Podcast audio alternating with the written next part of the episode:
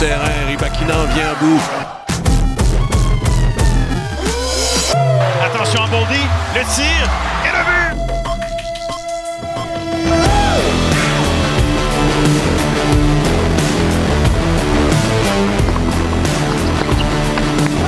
Elle le fait Ribakina 6-4, 6-2.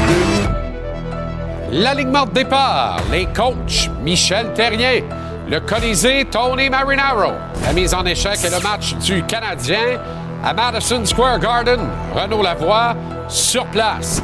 Capital Hockey, Philippe Boucher, Licious, Marc-André Perrault, Football, Arnaud Gascon-Nadon, l'agitateur Maxime Lapierre et en entrevue, le bon docteur Laurent Duvernay-Tardif.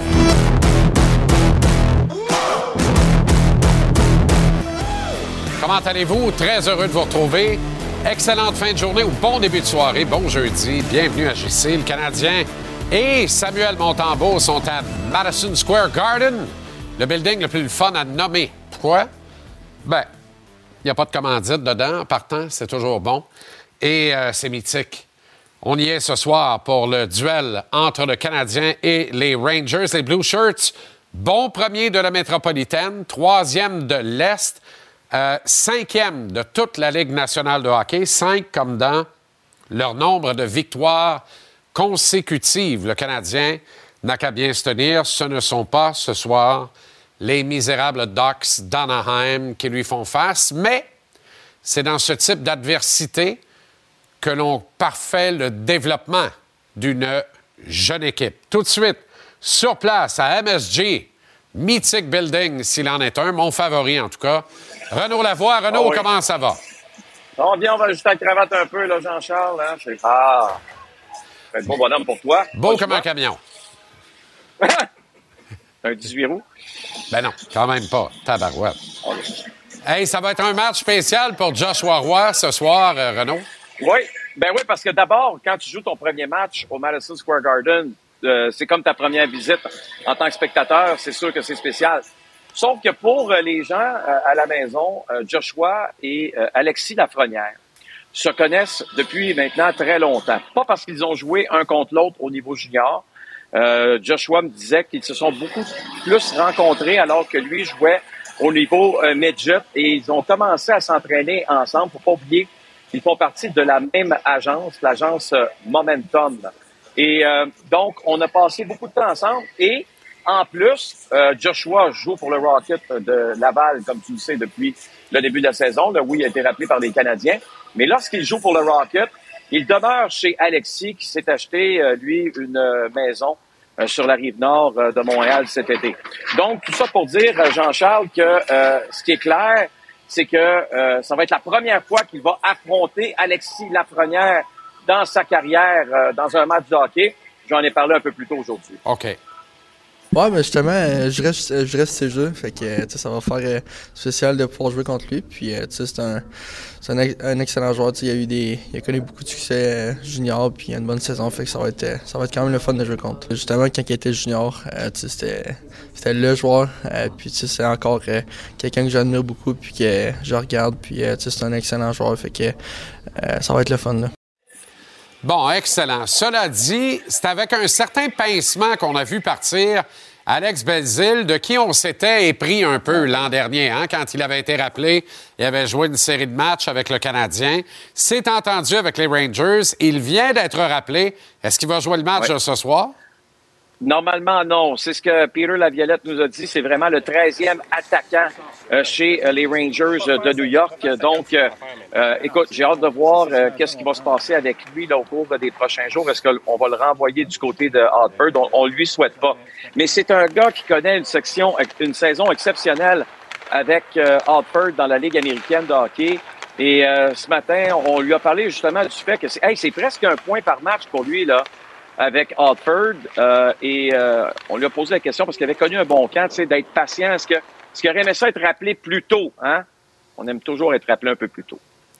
c'est ça, c'est toujours décevant un petit peu, mais je suis rendu plus vieux un petit peu dans la ligue, puis je comprends que un gars comme moi, je suis toujours. Euh, c'est la bulle qu'on appelle, donc euh, c'est pas super fin du monde de commencer carrière américaine. C'est une question de timing, une question de blessure, une question d'opportunité. C'est un petit peu les mêmes discours dans chaque organisation. C'est un petit peu un monde d'opportunités, de hockey. Donc, euh, fallait que je prenne mon mal à patience, puis que, je travaille sur moi, que je travaille sur ma game. Puis quand le téléphone sonne, il ben, faut que tu sois prêt. Tu peux pas être trop négatif ou être dans un, dans un creux. Donc, il faut tout le temps que tu gardes ta job honnête, puis tu gardes ta game honnête. Puis quand tu as ton téléphone, ben, tu puis tu, fonces là-dedans. Bon, alors, à moins d'un changement de dernière minute, ne jouera pas ce soir. Dommage, ça aurait été le fun de le voir évoluer contre son ancienne équipe, son ancienne organisation, celle du Canadien. Il y a un revenant d'ailleurs chez le CH. Il a terminé de purger sa suspension de cinq matchs, ce qui n'est pas rien. Je rappelle que cette suspension trouve son égal dans la suspension à Morgan Riley dans l'incident avec Ridley Gregg survenu samedi dernier. Brandon Gallagher, donc, fait sa rentrée ce soir, Renaud. Exactement. Dans le cas de, Brandon, euh, c'est sûr que tu aimerais ça qu'il joue tous les matchs, donc il n'a pas été suspendu. Euh, sauf que là, tu arrives, tu l'as mentionné tantôt, face aux Rangers. Et les Rangers, ce ne sont pas les Ducks d'Anaheim. Tu as besoin de joueurs qui connaissent le tabac. Donc, chez les Canadiens, Jesse Ilonen, ou qu'on appelle Ulonen, était sur la patinoire ce matin ici au Madison Square Garden. C'était le seul attaquant qui y était. Il y avait trois gardiens. Et euh, lui, il se va laisser de côté pour le match de ce soir sans surprise. Reste que la présence de Brandon Gallagher est bienvenue. On va écouter Martin Saint-Louis. Tu peux pas acheter l'expérience que Gali a, euh, puis euh, euh, sa combativité. Fait que je pense que c'est un bon ingrédient à rajouter. Bon, hey, Ilonen, là, c'est particulier, hein? honnêtement, là, qu'est-ce qui se cache dans ce joueur de là on mettra du temps encore à le découvrir, probablement, mais euh, c'est particulier. Ben, c'est intriguant. Ben, écoute, ce qui, est. Rappelle-toi, il y a un an, on, disait c'est un gars qui ramasse à peu près euh, 0.4 points par match. Donc, tu peux, tu peux dire, il peut-tu avoir ramassé 35 à 45 points dans une saison? Ça aurait été idéal. Le problème, c'est que on a découvert que défensivement, c'est un joueur qui euh, peut aussi te coûter très cher. Alors, il a dû énormément travailler sur son jeu défensif. Ça fait en sorte qu'on le voit beaucoup moins offensivement. En le voyant moins offensivement, tu te demandes à quoi il sert vraiment. C'est dommage, là. Mais tu sais, il va falloir qu'il trouve une façon de mixer les deux, là, pour demeurer dans la Ligue nationale de hockey. Renaud, c'est moi ou on projette de jouer les hymnes nationaux au gazou ce soir à MSG? C'est fait. C'est fait. Je vais essayer de te montrer ça, là. Bouge pas, là. Ben, je suis capable de faire ça. Bouge pas, mon Jean. Mettons, je vais faire ça un peu. capable de faire ben, ça. Bon. Le voilà. Le OK, c'est ça. Ah, ben, c'est un gros gazou, ben là, quand même. Tabarouette. OK. C'était pas bel gazou, c'est un peu plus gros. Ben, écoute, pas sûr que c'est pas pire, par exemple. Euh... N'allons pas là. OK. On s'en garde pour tantôt à la mise en échec, Renaud? Ça va être le fun. Ça va être le fun, la ben, mise en Comme tous les soirs, Tabarouette, c'est un rendez-vous. À tantôt. À dans à peu près une heure. Renaud Lavoie, Madison Square Garden, sur l'île de Manhattan. Le président des opérations hockey des Blue Jackets de Columbus connaît bien le MSG et l'île de Manhattan. Il était le gardien des Rangers pendant de nombreuses années. Euh, les plus vieux vont se rappeler de la quatrième conquête de suite de la Coupe Stanley du Canadien. C'était en 1979. On ne dit pas en 1900 quand ça fait longtemps de même. 1979, au printemps. Ken Dryden, son dernier printemps, sa dernière coupe, contre toute attente, il a annoncé sa retraite après cette quatrième conquête de suite. Les adversaires du Canadien en finale de la Coupe étaient les Rangers et le gardien partant des Rangers dans cette série était John Davidson. Long préambule pour vous dire que les Jackets ont remercié Yarmo Kekelainen ce matin. faisait 11 ans qu'il était leur directeur général. Davidson, donc, président des opérations hockey, va assurer l'intérim. Tout ça quelques semaines de la date limite des transactions dans la Ligue nationale. Les Jackets vont être exclus des séries éliminatoires pour une quatrième saison de suite. Et il est permis de nous poser la question maintenant, mais quel sort sera réservé à mon ami Pascal Vincent, que j'aime beaucoup, derrière le banc des Jackets? Je souhaite que le prochain directeur général euh, ben, se fera dire par Davidson que l'entraîneur est protégé et mérite sa chance. On ne travaille pas dans les conditions idéales actuellement à Columbus, mais Pascal fait malgré tout, dans les circonstances, un super job. Il y a 11 matchs ce soir dans le circuit Batman, outre celui entre le Canadien et les Rangers. On vous présente, nous, dès 22 heures, l'affrontement entre les Red Wings de Détroit et les Canucks. Depuis Vancouver, les Canucks sont tout feu, tout flamme. Ça risque d'être un très bon match hockey parce que les Red Wings jouent très bien également de façon générale cette saison. Il y avait trois rencontres hier, dont deux à notre antenne. Allons voir ce que nos Québécois, qui nous font honneur aux quatre coins de la Ligue nationale, ont généré hier soir. Bien, il y avait six Québécois. Il y en a cinq qui ont tous été blanchis. Le sixième n'a pas blanchi l'adversaire, mais il a gagné.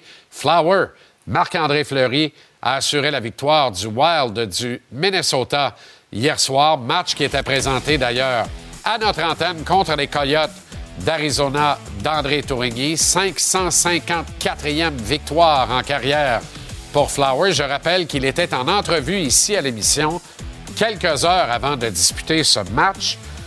Alors, on va essayer de lui reparler à tous les matchs parce que visiblement, ça fonctionne.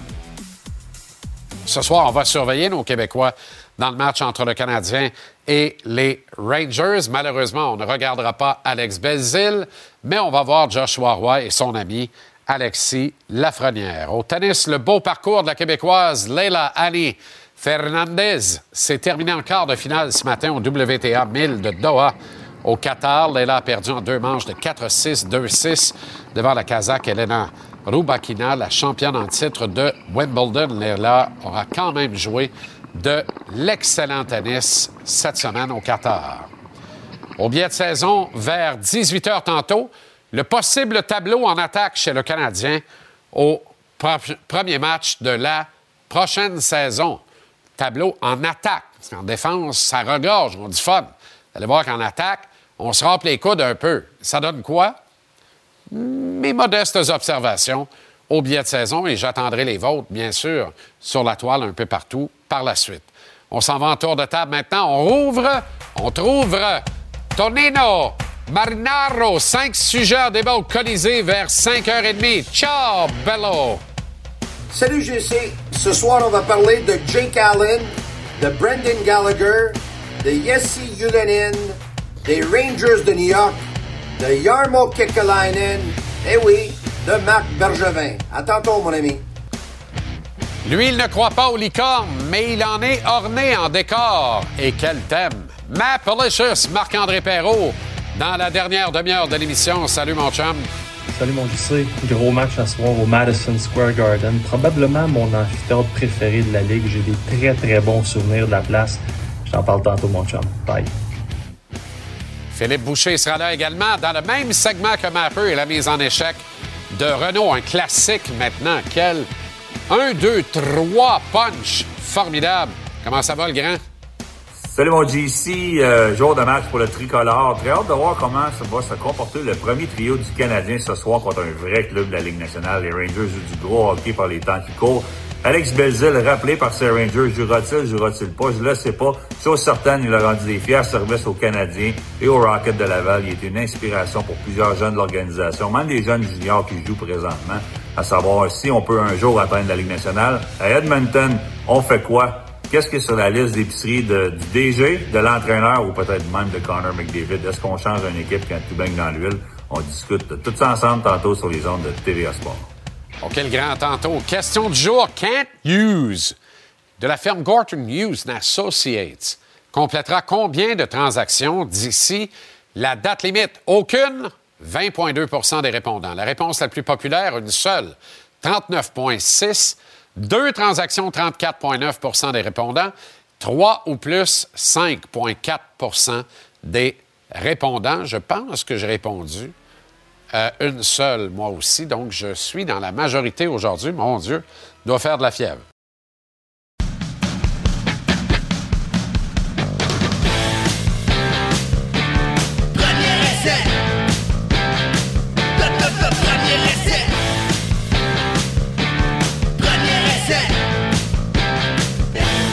Premier essai, Arnaud Gascon-Nadon. Comment ça va, Arnaud? Très bien, toi? Excellent. Bon. Bon, ça... Bon, ben, voilà. Bon. Ça a été le Super Bowl le plus regardé de l'histoire. Partout en Amérique. À toutes les années, c'est pareil, on dirait, hein? C'est une business qui va bien. Ouais, ça avait baissé l'an dernier par rapport à l'année d'avant. Il y avait eu une- Cette année, on bat le record. Ouais. L'effet Taylor Swift. L'effet Taylor Swift. euh, aussi, on a ajusté la façon qu'on calculait les chiffres aussi. On parle tout le temps de 125 millions, mais il faut prendre en considération que 110, 115, les chiffres qu'on entend, c'est les chiffres juste aux États-Unis. Hein? Et la NFL commence à aller en Allemagne, en- à Londres, ils vont s'en au Brésil. Donc, ça ne prend pas en considération les chiffres planétaires de ce, de, de- de- ce match-là. même ici au Canada, c'est quoi, près de 10 millions? Et cette année, c'est ça. Donc, le Canada a augmenté ses chiffres à 10 millions. C'est une hausse d'à peu près 20% comparativement à l'année passée. C'est beaucoup quand même. là. Quand tu penses C'est en considération, je pense que la Coupe grise, c'est 3,5 ou 4 à peu près, peut-être 5 euh, euh, quand c'est bien regardé. Un match de séries éliminatoires du hockey, c'est à peu près 4 ou 5 à peu près aussi dans une bonne soirée. Donc là, on est à 10 au Canada. C'est quand même... C'est c'est un, c'est un événement. hein. L'événement sportif le plus regardé. le plus regardé. Puis aux États-Unis, avec l'ajustement des chiffres qu'on a fait, on était à 115 avant, 120, 123 des bonnes années.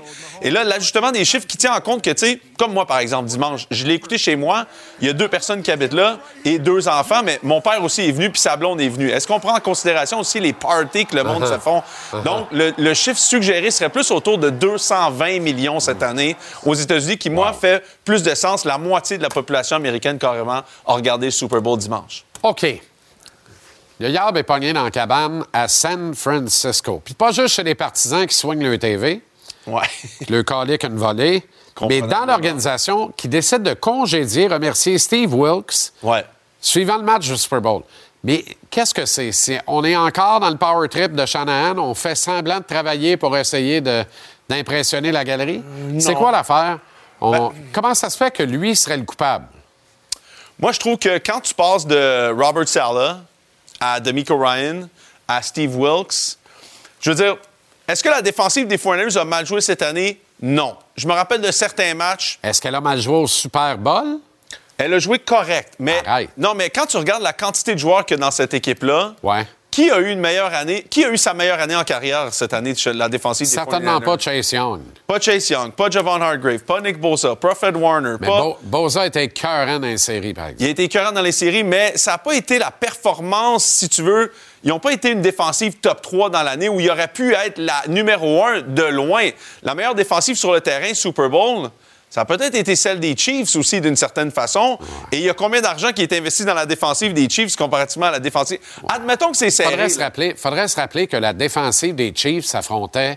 Euh, euh, euh, euh, voyons, j'ai Brady en tête, Brock Purdy. Oui. Et que la défensive des Niners affrontait Patrick Mahomes. Non, mais le- et que le- ça s'est réglé en prolongation. Mais je pense que Steve Wilkes a été engagé suite au départ de Demico Ryan. OK? C'est un ancien coach par intérim de la Caroline. Il s'est, il- il s'est amené là avec, euh, avec les 49ers. Il y avait une stratégie de blitzer. Steve Wilkes, c'est un gars qui blitzait beaucoup. C'est pas dans l'ADN, c'est pas dans l'ADN des Shanahan. Ce n'est pas dans l'ADN de Carl Shanahan qui aimait Robert Sala qui ne blitz jamais, Demico Ryan qui ne blitz jamais. Et là, amène Steve Wilkes. Au départ de la saison, était en haut dans les estrades. Ça n'allait pas bien. On l'a descendu en bas sur le terrain.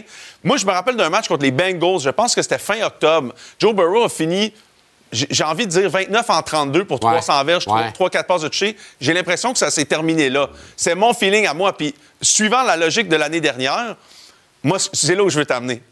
Qui va remplacer Ah, ben là. comme coordinateur défensif? Excellente Et ils l'ont fait maintenant. Pourquoi? Parce que dans les dernières semaines, qui n'a pas bougé? Big Billy Bob Bill Mhm. puis Big Vrabel. Pourquoi les deux n'ont pas accepté une job? On se le demandait, là. On se disait, y a-t-il une job qui va ouvrir quelque part qui pourrait faire en sorte que ça soit intéressant pour un gros joueur comme ça? Pourquoi, pourquoi Carl n'appelle pas un des meilleurs chums à son père, Bill, et dit, ça tenterait-tu de venir d'ici juste un an, on te donne 25 millions de dollars, Hey. tu viens un an coordinateur défensif des 49ers, ou Vrabel? Mais non, mais, Les deux mais on s'entend, mais Je pense que tu. Non! Honnêtement, là, je. je Vas-y! Mes respects, mes respects à, à tes petits lunchs le midi. Je ne sais pas comment ça se termine, tout ça. C'est moi qui cultive. Ben, ben, c'est ça. C'est ça, je pensais. OK. Bill Belichick, coordonnateur de la défense. Si ça se 49ers, passe, si ça se passe. Ben, si ça se se passe- le prochain lunch, c'est moi qui OK, cuisine. OK, Brandon Ayuk Ouais. laisse présager qu'il voudrait quitter lui aussi. Ça, c'est du côté de la terre. Honnêtement, si tu veux mon avis, là, bye, puis c'est tout. Arrête, là. Ben, Achalez-moi pas, là. Il Non, non, mais là, écoute bien, ta femme, tu boîte, Armand. On vient Ouais. de perdre le Super Bowl. Euh, Rien n'est perdu pour l'année prochaine. Moi, je vais peut-être m'en aller. Mais Non, non, ça fait aucun sens. En plus, non. le- tu sais, c'est arrivé, bon, sa, sa blonde, son frère a dit des affaires sur les réseaux sociaux pour Ah oui, mentionner le fait qu'il ne reviendrait pas à San Francisco l'année prochaine. Là, tu fais. Je sais Beau pas- gros bébé. Je sais pas, ouais, je sais pas si c'est récent. Moi, je trouve que c'est récent, ça, le, le désir des athlètes qui veulent gagner tout le temps. Puis si tu gagnes pas, c'est un échec. Je vais changer d'équipe pour aller gagner. Je sais pas si c'est l'effet LeBron James Je sais pas. ou Tom Brady qui change puis qui gagne. Tu sais, Arrête. Il a Non, changé une fois. Lâche-moi. non, LeBron James. il en voulait plus. Non, LeBron James a changé Parle trois de fois. Tom. Parle OK, de Tom. Tom. Oui, oui, mais Tom l'a fait à cause de LeBron. Russell Wilson l'a fait il l'a fait à cause de Bill. Là encore, en- Mais l'inénarrable Bill. LeBron James de Veux-tu l'entendre, gagner? On peut-tu l'entendre? Ouais, on, met on peut, on peut, certain. stuff on social media. Um, is, is there a certain message that you want to get out there as you kind of enter this off season and there might be contract talks? A certain message, no. Uh, Is your hope to remain with the 49ers moving forward? If that's the right move, yeah. What would that right move look like for you? Being a champion. Un Olympien. Subtil comme un diro d'un carré de sable. Non, mais ça n'a Incroyable. aucun bon sens. Je veux dire, c'est comme un, un choix de tardif comme lui, qui n'est pas un top 10 au repêchage, qui s'en va jouer pour le meilleur coordinateur à l'attaque de la NFL ou à peu près avec Carl Shanahan, qui fait en sorte que, d'après PFF.com, Brandon Ayuk était le meilleur receveur de passe. Cette année, là, mettons dans ton fantasy, l'année prochaine, tu penses-tu, tu penses-tu Quelqu'un prend Brandon Ayuk, premier receveur de la Ligue l'année prochaine? Ben non, jamais. Donc, ces statistiques ont été avancées, augmentées par la qualité des gens autour de lui, ça on va dire après une journée qu'il veut sacrer son camp. S'en va au tableau. Aïe, aïe, aïe, ça me fait capoter, excuse-moi. S'en va au tableau pareil. Oui, on s'en va au tableau pareil. Je vais vous montrer certaines affaires, le fun, OK? Donc, euh, ici, on a, et je te parlais de Steve Wilkes, OK? Ici, ça, c'est la dernière drive de Steve Wilkes. Puis je pense que ça a cloué le cercueil. Regarde, j'ai jamais vu ça de ma vie, OK?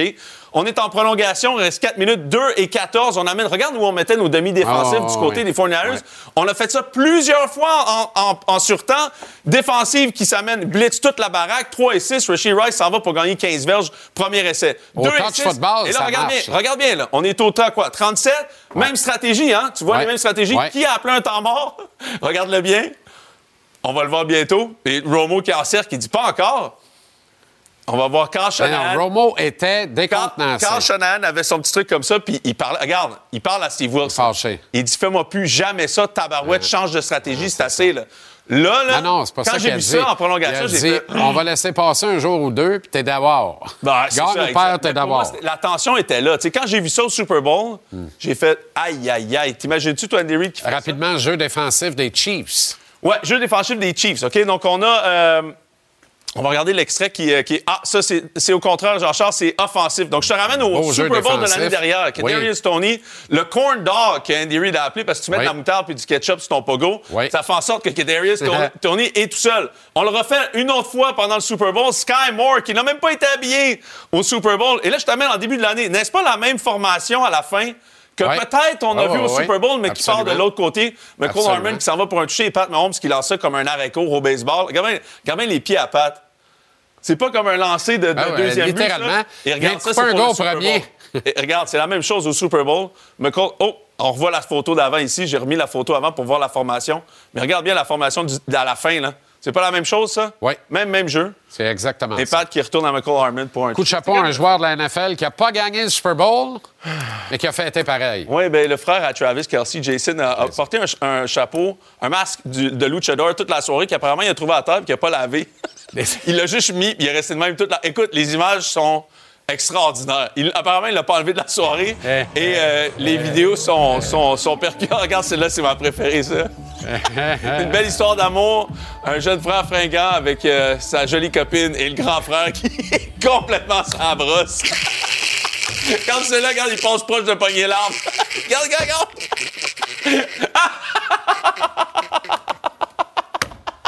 Tu sais, je, je comprends pas.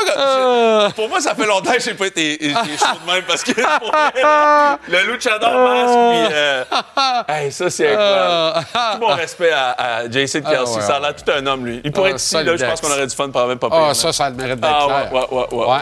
Très cher, par exemple. Oui, c'est ça, ouais. Je viendrai pas de Bonsoir.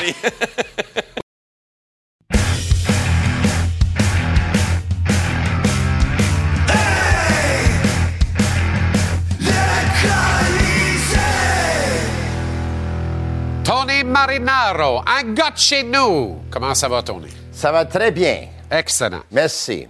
Je ne sais pas qui a parti ça, mais j'ai beaucoup de difficultés à ne pas dire que c'est carrément farfelu. Rumeur de transaction qui lirait Jacques Alain à l'Avalanche du Colorado. Ça, c'est euh, Adrian Dater qui couvre l'avalanche de Colorado depuis très, très, très longtemps. Euh, depuis leur début, je pense, dans les nationales. C'est lui qui a dit, il y a discussion, l'avalanche sont intéressés au service de Jake Allen. Darren Dreger, il a dit, il a répondu, il dit, écoute, il n'y a pas de transaction sur la table. L'avalanche puis le Canadien ne sont pas parlé depuis un bout. Là. Mais à un moment donné, il y a des discussions qui ont eu lieu. Mais je regarde comment qui goal dernièrement, Jake Allen. là. C'est la plus pire saison de sa carrière. c'est il ça. vient de jouer le plus pire match de sa saison, peut-être un des plus pires de sa carrière. Tony, c'est Je comprends impossible. qu'ils ont un, un- un gardien but qui est blessé en Francouz. Non, non, mais oublie ça. C'est impossible qu'il intéresse qui que ce soit. Il, il goal comme un pied. Oui. Ne donne aucune chance à son équipe de gagner. Donne des retours juteux continuellement devant lui. Euh, ne donne pas confiance aux gars qui jouent devant lui. Et est encore sous contrat l'an prochain à 3 875 000. Ben, il y a juste un moyen que ça se fasse. C'est-à-dire? Que l'autre équipe te donne un mauvais contrat en retour. Parce que l'Avalanche, qui ont. Georgiev comme Ouais. numéro un, Ouais. Francouz qui est blessé, il va revenir l'année prochaine. Tu sais, ils ont, pour avoir un contrat comme Jake Allen pour l'année prochaine, ils doivent te donner un mauvais contrat en retour. Tout le monde parle de Ryan Johansson si jamais ça se Arrête fait. ça, arrête ça. Mais lui, euh, sa carrière va comme ça aussi. là. Ben oui, ben oui. Parlant de mauvais contrats, c'est le retour de Brandon Gallagher ce soir, qu'on a tant aimé, qu'on aime un peu moins, à qui il reste trois années de contrat à l'issue de l'actuelle campagne, à 6,5 millions par année. Lui, s'en va nulle part, on le sait. Euh, et il revient au jeu euh, ce soir après la première suspension de sa vie. Cinq matchs quand même. On voit le geste à nouveau. Là. Ouais. Ça, c'est cinq matchs. C'est exactement ce qu'on a donné, je le rappelle, à Morgan Riley pour l'attaque sauvage à Ridley Gregg samedi dernier dans le match Leafs-Sénateur. J'ai hâte de voir la prochaine fois que les Canadiens vont jouer contre les Islanders, qu'est-ce qui va se passer. Parce qu'il va devoir, selon le cas de la Ligue Ben, nationale, il va devoir falloir qu'il réponde. ses gestes. Ouais. On va voir si jamais il va répondre ou il y a quelqu'un qui va venir à sa défense parce qu'évidemment, il va être, il va être so- sollicité au combat. Mais, tu sais, je ne pas lancer pierre à Gallagher. On a déjà beaucoup dit sur lui. Là, on sait sa situation. Malheureusement, c'est plus joueur qu'il était. Il gagne beaucoup d'argent pour des services rendus dans le passé. Mais le Canadien, la façon dont le Canadien veut jouer, avec une vitesse, avec un jeu de transition, il n'est pas un fit. Ben non. L'an prochain, le si tout le monde est en forme, le troisième trio du Canadien va coûter 16 millions et demi. Dvorak avec Anderson et Gallagher. Ça va être beau, hein? Mais Dvorak va partir avant la date de des transactions l'année prochaine. L'année prochaine. Pour commencer l'année. commencer l'année. Ça va être comme ça, oui. OK. Mais il faut dire là que Gallagher, Yulanen a pris sa place. Puis Yulanen, il a fait quoi? Ben, Yulanen ne joue pas ce soir. Mais c'est ça. Et puis c'est pas parce que s'il avait été tout feu tout flamme, je pense que le vétéran aurait pris euh, son poste dans l'alignement, mais on aurait peut-être fait une place à Ulanen. C'est qui Ulanen, en fait? Dans la confrérie des naines, moi, à un moment donné, je disais, il y a peut-être des meilleures mains, un meilleur hockey sense qu'Arthur. Ouais. Arthur Lekonen, qui est parti au Colorado, on s'en rappelle. Mais là, je suis plus certain, euh, Tony. Mais tu sais, en début certain. de saison, là, il avait marqué quelques buts en fusillade. Hein? Oui. Puis on a vu des bonnes mains. Hein? Ah, mais il y a des bonnes mains, un bon tir. voir, que- Puis à un moment donné, on a commencé à dire, là, pourquoi Martin Saint-Louis ne joue pas Yulanen en avantage numérique? Tu sais, il pourrait certainement aider. De l'autre côté, c'est parce que Caulfield, c'est le seul tireur qu'ils ont. Peut-être Yulanen pourrait aider. Là, on n'en parle plus. Mais malheureusement, Yulanen, là, il a gaspillé ses chances. Je comprends que les Canadiens veulent avoir une équipe encore plus jeune. Ils aimeraient se débarrasser de contrats qui sont lourds pour faire de la place pour des gars avec des contrats euh, à un montant qui n'est pas élevé. Mais Yulanen, si jamais il a été changé, on peut pas dire qu'on ne lui a pas donné de chance. Là. Exact. La chance était là pendant cinq... Exact. les cinq matchs que Gallagher était suspendu. Est-ce que tu t'as- est-ce que tu t'es aperçu que Yulanen jouait? Mais je me suis pas aperçu que Gallagher ne jouait pas, en tout cas. Bien, c'est ça. Ça aussi. Que dans les deux cas, là, Ouais, ouais. c'est juste qu'il y a 5 500 000 de différence entre les deux. Ça, je pas ça. Ouais. Pour à peu près le même résultat, c'est-à-dire rien, c'est cher payé dans le cas de Gallagher. OK. euh, bientôt six ans de la lettre des autorités des Rangers à leurs partisans confirmant la reconstruction. Elle s'est accélérée.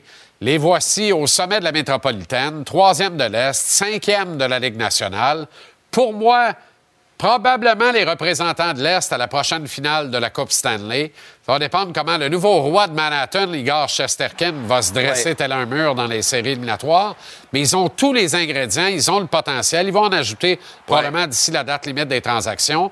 En quoi Jeff Gorton, qui est à l'origine Ouais. de cette transformation à New York, peut reproduire ça à Montréal sans l'effet Panarin, qui a été un point tournant, un game changer pour les Rangers. Et, et sans l'effet Adam Fox qui voulait être échangé au Rangers de Exactement. New York. Qui voulait absolument jouer là puis pas ailleurs. Exactement. Donc, moi, je vais te dire quelque chose sur les Rangers. Là. C'est pas l'équipe parfaite. Ils sont cinquième dans la ligue en ce moment qu'on se parle. Moi, j'aime cette équipe-là. Ils n'ont pas de troisième trio, pas de quatrième trio. Malheureusement, Kako, il va pas bien sur le troisième trio. Mais j'aime cette équipe-là beaucoup, même s'ils n'ont pas de troisième ou quatrième, parce que le troisième et le quatrième trio, là, ça, c'est le moindre de tes problèmes. C'est facile d'aller chercher des gars de troisième trio, quatrième trio. Check qu'ils ont dans les buts, là. T'as Shesterkin puis Quick dans les buts. C'est bon, ça. Ouais. À la défense, t'as Miller, t'as, t'as, t'as Lindgren, t'as Trouba, t'as Fox, Fox. t'as Schneider. T'es bon à la défense. Très bon. Poste de centre, t'as Zibanejad, t'as Trocheck. T'es très bon sur les premiers deux trios. Absolument. T'as, t'as Wheeler puis Lafrenière. T'as Kreider et t'as Panarin.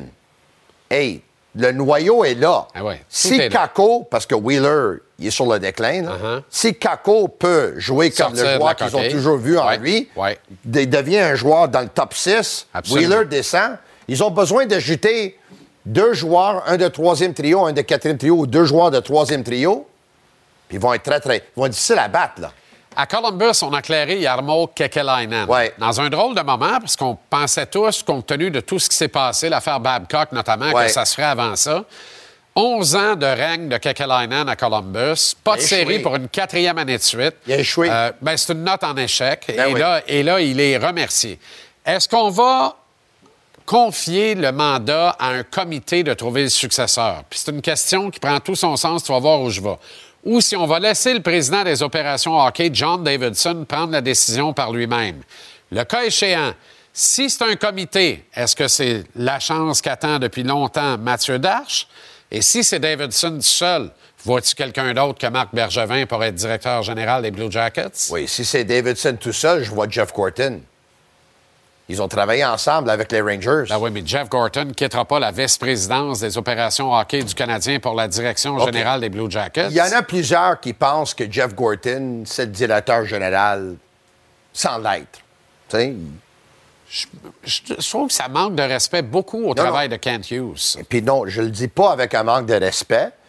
Il, il a déjà fait le boulot, il a beaucoup d'expérience. Puis Kent, il amène beaucoup de choses. Ouais. C'est lui, négociation de contrat. Puis c'est sûr qu'il amène beaucoup. Mais Kent a appris sous les ailes de Jeff. Uh-huh. Est-ce que tu me comprends? Ouais. Il a appris sur les. Donc, il fait un travail de directeur général. C'est sûr que Kent fait un travail de directeur général aussi. Mais il n'y a pas le titre. Puis peut-être, là, tu sais, il a fait avec qu'est-ce qu'il avait à faire avec le Canadien, tu sais, un, un reconstruction. La job n'est pas finie encore, là. Mais le défi est là avec les Blue Jackets. Il a déjà travaillé avec John Davidson, avec les Rangers. Uh-huh. Ils ont été congédiés ensemble parce qu'ils ont. euh, ils n'étaient pas contents avec leur propriétaire, t'en souviens-tu, qui avait critiqué le travail du département de la Ligue nationale de hockey, tout ça? Tout à fait. Euh, si Jeff Gorton veut un job, je pense que c'est lui qui va engager. Mais juste lui, il sait s'il veut la job ou il veut rester ici. S'il veut rester ici, Tu lèves, on euh, parle en pas. tu soulèves un point de débat intéressant. Est-ce qu'il veut la job? Et qu'est-ce que ça voudrait dire pour le Canadien? Est-ce qu'on laisse les clés de la voiture à Kent Hughes? Est-ce qu'on insère quelqu'un entre Kent Hughes et Jeff Molson pour remplacer Jeff Gorton? C'est sûr. Est-ce que cette fois-là, on prend un francophone, un ancien de l'organisation et on laisse faire le vice tiré en avant de président? Autrement dit, Est-ce que c'est là que Vincent Danfous devient président des opérations hockey du Canadien? Ça, je ne le sais pas. Moi, ça fait, ça fait quelques années que j'aimerais voir Martin Madden Jr. avec le Canadien. Là. Moi, je l'aime beaucoup. Là. Mais. Martin Madden Jr. il est bien, là, puis j'imagine qu'il est très, très bien payé. Ben, il est très bien payé. Puis s'il n'est pas à Montréal, c'est qu'après l'avoir contacté, il a finalement appris que c'était pas pour le job de directeur général, mais c'était bel et bien pour les mêmes fonctions qu'il occupe à Anaheim. Et dans cette perspective-là, il a dit non merci, je suis bien traité, je demeure avec les Ducks. Mais c'est vrai que Martin Madden améliorerait son sort demain matin à- sans coup ferré. Mais Jeff Gorton, écoute, Jeff Gorton, il n'est pas parti, mais si jamais. C'est moi, Martin Madden, mais il est sous contrat avec les Ducks d'Anaheim. Tu peux pas juste aller le chercher là, comme ça, là, mais même. Ben, C'est-à-dire que oui, tu peux aller le chercher parce que n'importe qui qui améliore son Ouais. sort, il y a une règle non écrite, il y a un code. Ah, un code. Moi, je lui dirais, moi, je lui dirais, tu vas avoir les mêmes tâches que Jeff Gorton avait, plus c'est- toi qui vas être en charge du recrutement. Parce que Jeff Gorton, si jamais il quitte, peut-être il va amener Bob Brav avec lui, Oh, quelle excellente nouvelle. qu'il l'amène. Par contre, le choix de Slavkovski, ça a l'air d'être un très, très bon choix à date. Oui, à date, ça se passe Et même bien. Lane Hudson. Oui, faut donner à César qu'est-ce qui revient à César. oui. C'est pas eux qui ont repêché Lane Hudson. Oui, c'est c'est Bob Brav. C'est Bob Brav qui a repêché Lane Hudson. T'es sûr de ça? Eh oui, il y a deux Oui, oui, ans, oui, la à fait. deuxième ronde. À leur premier encamp. Oui. À leur premier encamp. OK. 62e, me semble. Ouais. Quelque chose de même. Euh, ouais. C'est eux autres. Ouais. Ça a l'air d'être un choix intéressant à date, là. Oui, absolument. Je suis pas le président du fan club de Bob Brav, là. Mais Moi non sur ces deux cas-là, il faut donner à César qu'est-ce qui revient à César. OK, euh, mon cher Tony. Chapeau. Excellente Ciao. Giancarlo. Ciao, bello. Je peux t'appeler Giancarlo. Giancarlo. Oui. Oui. Et en espagnol, c'est des alegría. Et la joie. En italien, ça serait la felicità. La joie, la felicità. C'est ça. Giancarli la Felicita.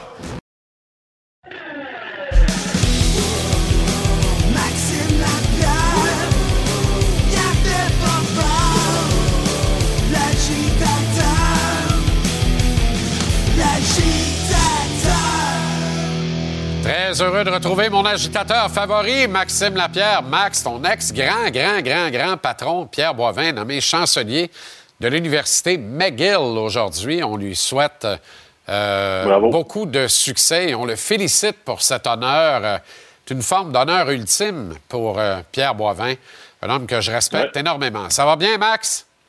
Ça va super bien, toi? Excellent. Alors, Yarmo Kekelainen se fait montrer la porte de sortie à Columbus. Euh, Tony m'en a soigné une coupe de bonne. J'avais l'impression à un moment donné qu'il était en train de me dire que Slavkovski devait devenir un joueur de centre. Vous autres, là, vous êtes tannants, pas à peu près. Mais, euh, il, est à temps, il est à temps qu'il parte. Hein? On s'entend, là, Columbus, Ouais. il n'y a, rien qui fonctionne depuis plusieurs années. Là, Tony, par exemple, il n'a pas commencé à te parler de mettre Trevor Timmons comme directeur général, right? Non, non, non, il n'a pas nommé Trevor Timmons parce que j'aurais mis OK. fin instantanément à la conversation. Non, parce que on- tu sais que c'est son chouchou, là, on s'entend, Ah mais c'est pas grave. Ça, c'est un, c'est un autre sujet Ouais, pour ouais, une autre ouais. journée. Mais pour moi, à, à Columbus, le plus gros problème, on a perdu des joueurs étoiles. Ça, j'en suis conscient. Les Panarin, les Bobrovski, tous ces joueurs-là, on a eu de la difficulté à construire une identité d'équipe. Tu sais, ça, ça a été pendant plusieurs années une équipe qui se cherchait, même quand on avait des joueurs étoiles, on n'a jamais été capable de les entourer de la bonne façon pour être capable d'avoir des, bonnes saisons, d'aller loin, en série et tout ça. On s'est jamais retrouvé dans le marché de la nationale de hockey. Puis tu sais quoi, Jean-Charles? C'est un beau marché, Columbus. Hein? C'est pas, c'est pas ce que les gens peuvent penser. C'est un beau marché de hockey. Il y a de l'ambiance. Tu sais, On, on, on plaisante toujours avec les coups de canon puis tout ça, mais dans cet amphithéâtre, il y a beaucoup, beaucoup d'ambiance. À l'extérieur, c'est une ville universitaire. Les gens aiment le sport. Tu, tu le sens quand tu arrives dans cette ville-là qu'il y a un petit quelque chose de spécial. Donc moi, je leur souhaite de trouver la bonne personne. Je pense que ça prend un vétéran établi une ligne de pensée qui est quand même assez dure, puis que ça va être non négociable, le, type d'équipe qu'on va avoir, l'identité, puis le style de joueur dans cette organisation-là. faut arrêter de juste patcher des trous, comme on dit, aller chercher des joueurs talentueux, mais qui trichent dans les deux sens de la patinoire. Ça prend des vrais vétérans, des joueurs qui sont capables de, de jouer du hockey de série tout au long de la saison. Qu'est-ce que tu penses de la réflexion de Tony qui dit que euh, John Davidson pourrait être tenté d'offrir le job à son bon ami Jeff Gorton? Ah, moi, je pense qu'il n'y aura pas la permission. Je ne sais pas comment ça fonctionne dans ces départements-là. J'en charge dans le national de hockey, mais si je suis Jeff Molson, c'est c'est bye-bye, euh, s'il vous plaît, pas me rappeler, parce qu'on est en train de faire de quoi de très bien à Montréal. Je pense aussi, tu sais, de- ma, ma pensée à moi, un gars comme Gorton, ça doit être le type de, de, de vétéran, justement, qui veut finir son projet avant d'aller- de passer à autre chose. Puis il y y, a un beau projet en ce moment qui est bien, bien commencé à Montréal. Est-ce qu'on doit s'inquiéter pour Pascal Vincent, qu'on aime beaucoup? Parce que là, ça fait beaucoup de Ben, mouvements de personnel. Nouveau GM va Ben. arriver. C'est pas clair. là. Toujours. Toujours. euh, Tu sais, à un moment donné, c'est rien comme Pascal Vincent. C'est un très, très bon entraîneur. Puis c'est malheureux parce que travailler tout au long de sa carrière pour avoir finalement cette, cette, chance-là avec ce qui est arrivé à Babcock et tout ça, c'était un bon timing pour lui. Ceci étant dit, normalement, lorsqu'un directeur général arrive, la plupart du temps, sais, on l'a vu à Toronto, on a réussi à garder notre emploi, mais la plupart du temps, tu veux amener ton homme derrière le banc, tu veux amener quelqu'un avec qui tu as communiqué depuis plusieurs années, quelqu'un qui est sur la même page, mais ça se peut aussi, il y, a- un certain pourcentage de chances que le, nouveau, directeur général dise j'aime bien Pascal puis je veux le garder, mais pour lui, c'est de se retrouver un travail le plus rapidement possible si jamais ça fonctionne pas, mais je suis pas inquiet pour lui, c'est un, un gars talentueux. Parlant de direction euh, générale, on demande aux gens aujourd'hui à la question du jour, il reste combien de transactions dans le bras de Kent Hughes? D'ici 15 h PM le 8 mars en après-midi, date limite des transactions. Alors, je te la pose, la question. D'après toi, il en complète combien d'ici le 8 mars? Parce que quand tu regardes ça, il n'y a plus grand-chose à transiger à part Tanner Pearson. Ben moi, j'espère une transaction. Je pense que c'est ça qui va arriver, à moins qu'il y ait quelqu'un qui soit prêt à nous envoyer un joueur avec un mauvais contrat, qu'on prenne un choix euh, en retour. Mais si on s'attend de faire une, un blockbuster, comme on dit, je serais très, très étonné. Mais j'aimerais voir, par contre, un joueur comme Armia. Je sais que c'est difficile avec la situation contractuelle. Armia. Kovacevic, moi, je pense que c'est un défenseur qui peut rendre de fiers services à une organisation. Tu sais, de la, de la profondeur comme septième défenseur, sixième défenseur avant d'aller en série. C'est un, un gars à qui je fais confiance quand même sur la patinoire. Euh, Puis Jake Evans. Tu sais, moi, j'ai été dans cette situation-là, Jean-Charles, un joueur de centre de quatrième trio, des fois troisième trio, qui a un certain potentiel offensif, qui peut-être n'est pas à sa pleine capacité dans une organisation, dans un rôle avec une équipe en reconstruction, coûte quand même pas très, très cher, puis on sait qu'il est capable d'offrir du bon hockey sur une peut-être sur une courte période de temps dans la bonne organisation avec un temps de glace qui est quand même restreint. Moi, je pense qu'un gars comme Jake Evans peut rendre de fiers services. Je serais pas curieux qu'on qu'on reçoive des appels pour lui. Ah, ouais. Hmm. intriguant, intriguant. Et je belle honnêtement, profondeur. là, je préférerais qu'on réussisse à passer un des mauvais contrats. Le seul qu'on Ouais. pourrait passer, parce qu'il reste une seule année l'an prochain, c'est peut-être euh, Armia ou encore Devorak, mais ça dépend de sa santé aussi. Et ça dépend de l'équipe qui va acquérir ses services qu'on recherche exactement. Là. Bref. Ouais. Mais faut, faut trouver le moyen de, de continuer de remplir la, la banque de jeunes puis de choix au repêchage. On, on est là, je sais qu'on plaisante souvent puis on en a en masse, mais on n'en a pas assez à l'étape actuelle. Le but, c'est d'en avoir le plus possible. Canadien est à New York ce soir contre les Rangers. C'est quoi tes souvenirs de Madison Square Garden? Aimes-tu ce building-là autant que tout le monde? J'adore ça. C'est, c'est tellement, il y a tellement d'ambiance. Si je me trompe pas, je pense que c'est là que j'ai joué mon dernier match en Ligue nationale de hockey. Ah ouais. euh, oui, il y, avait, il y avait quelque chose de spécial. J'ai eu mon, mon camp d'entraînement qu'Alain Vigneault m'avait offert sur un fameux try-out. Donc, c'est la, ça, ça- pour moi, en ce moment, ça représente la fin de ma carrière dans la Ligue nationale de hockey.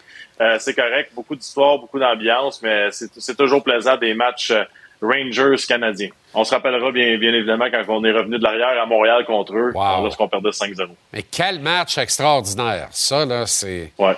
Ah, sensationnel. Sensationnel. C'est le plus bruyant, le plus bruyant que j'ai vu le Centre Bell Ah dans, ouais, dans ma hein? Ouais, Ah ouais, ouais, c'était, spectaculaire. Ben, C'était indécent. Ça n'avait aucun sens. Euh, si le sens. Canadien gagne ce soir, il dépasse les Pingouins de Pittsburgh au classement. Qui l'eût cru?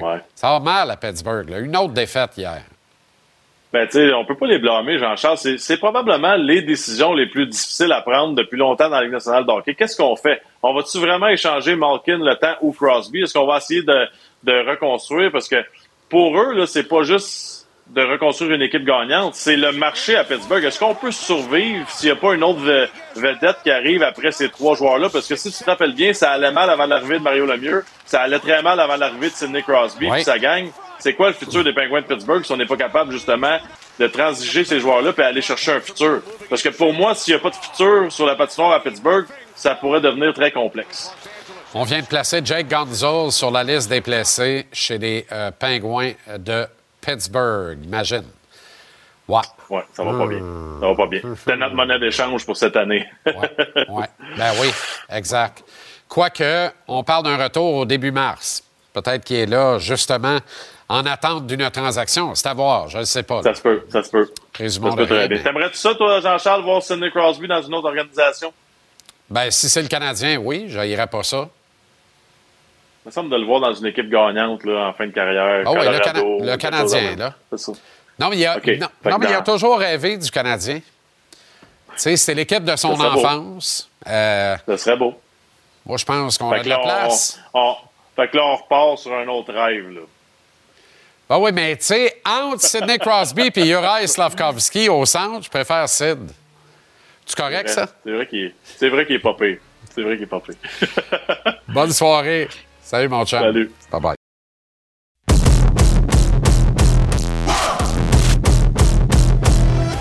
On va jouer un peu les gérants d'estrade ce soir. On va faire un petit exercice de gérant d'estrade, mais un peu plus averti. Bon, en tout cas, modestement. On va essayer de projeter l'alignement de départ en attaque chez le Canadien au premier match de la prochaine saison, donc en octobre 2024. Évidemment que le présent petit travail de mi-session, on peut appeler ça de même, ne peut impliquer des changements à survenir et ne peut prévoir aucune blessure. Les effectifs sont donc présumés être encore avec le Canadien et en parfaite santé, les effectifs qui y sont actuellement et qui ont des contrats valides pour l'an prochain.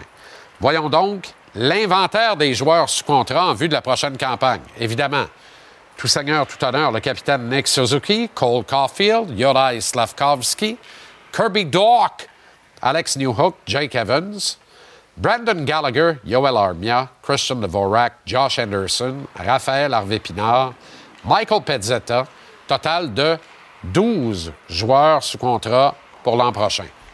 Brandon Gignac et Joshua Roy sont aussi sous contrat, mais avec un statut différent et non garanti de la Ligue nationale. Jesse Lonan sera joueur autonome avec restriction. Il y a fort à parier que Kent Hughes va le retenir, évidemment. Tanner Pearson, lui, ne sera certainement plus ici et la dernière année de son contrat.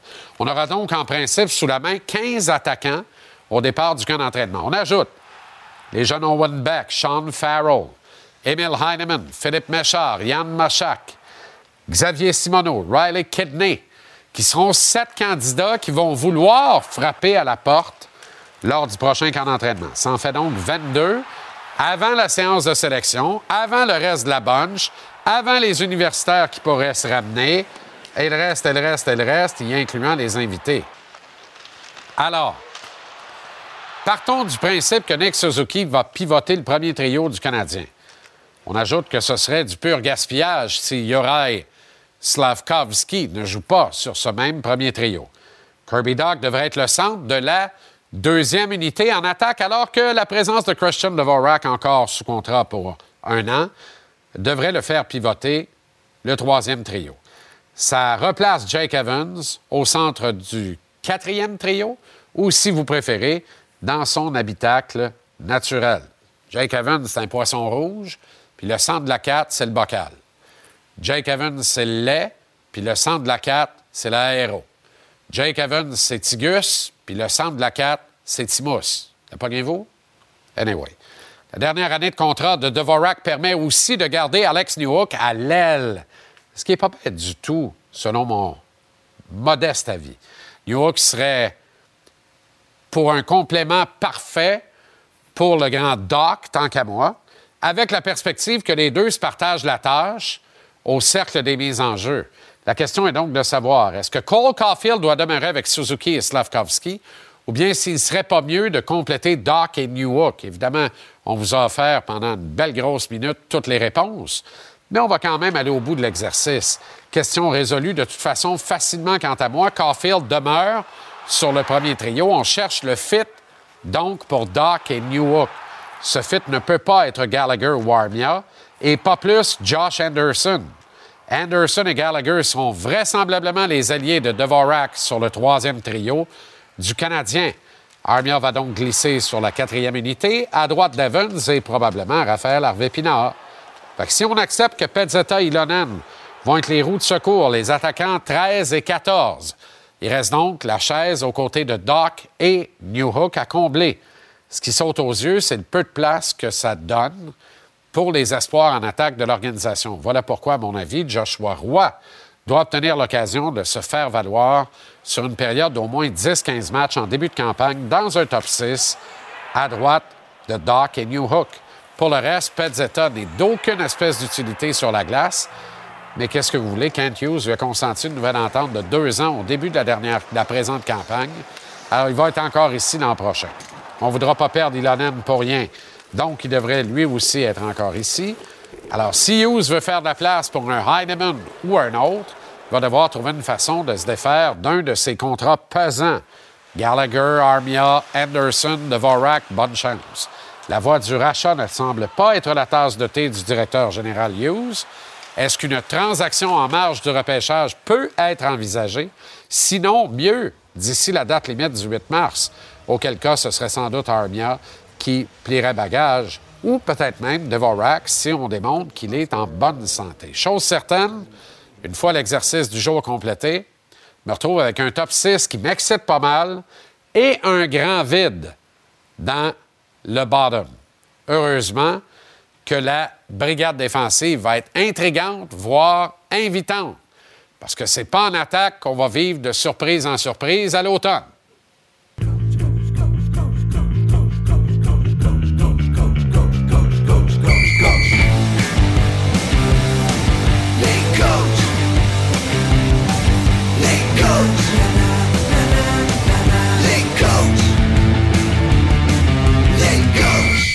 Avec plaisir, on trouve le coach Michel Terrien en Floride. Comment ça va, Michel? Ça va super bien, JC. Toi? Excellent, excellent. Bon, qu'est-ce que tu penses de mes lignes? Pour commencer?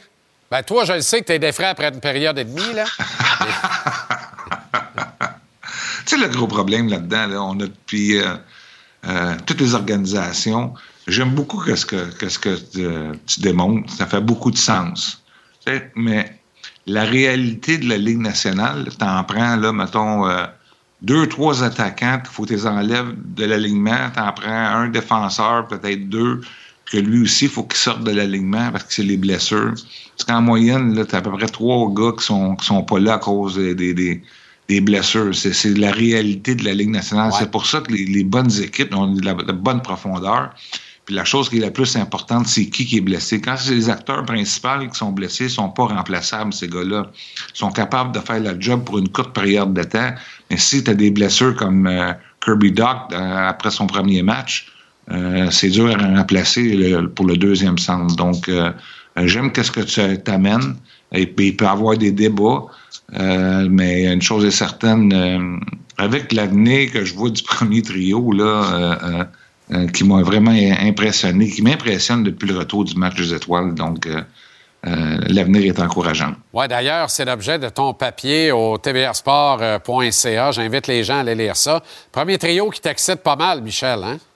Ouais, écoute, je te dirais, là, de- depuis la pause du match des étoiles, qu'est-ce qui fait que ça a tout changé la donne? C'est l'émergence de Slafarski. Écoute, il joue avec confiance. Euh, est euh, un, un- peu arrogant, qui est une très bonne chose. Il y a de la confiance. Euh, c'est un gars qui est impliqué euh, avec la rondelle. C'est un gars qui est impliqué sans la rondelle. Puis tu vois ces trois gars-là avoir beaucoup de plaisir à jouer ensemble. Puis la bonne nouvelle pour le Canadien, c'est qu'ils sont tous jeunes. Donc, euh, euh, c'est important d'avoir un bon premier trio. On le sait tous. Puis à date, qu'est-ce qu'ils nous ont démontré? Avec la manière qu'ils se, se développent, sa phase qu'ils se développent, euh, ça, ça donne des... Pour l'avenir, là, parce que pour le Canadien, c'est excellent. Te rappelles-tu la dernière fois que le Canadien a un premier trio aussi dominant, Michel? Oh boy, c'était tellement une bonne question. Puis j'ai pensé après-midi, tu sais, puis j'ai dit, Colin, qu'est-ce qu'il premièrement, l'échantillon est quand même mince, on va, se- on va se, le, se le dire. Là. Euh, mais ce qu'ils nous ont démontré, écoute, dans mon temps, j'avais David Dernay avec avait- c'était un bon duo, sans rien enlever à David, qui a une carrière fantastique. C'est un gars qui n'a jamais été repêché, passé par la, East Coast League, la Ligue américaine. C'est incroyable, pareil, se retrouver centre numéro un du Canadien de Montréal. Mais je pense que Su- Suzuki est en avant de lui. Euh, après ça, on dit quoi? Tu vas aller à Koivu. euh, Recky, euh, tu vas aller dans Fousse, euh, Turgeon. Euh, je- c'est- très dur. Eux autres, ils ont le potentiel d'être un vrai trio numéro un depuis très, très, très longtemps. Toi, là, par exemple, là, de toutes les années où tu as coaché le Canadien, dans tes deux règnes, ta meilleure ligne là, que tu as jamais assemblée, ça a été laquelle? Oh, il n'a pas eu.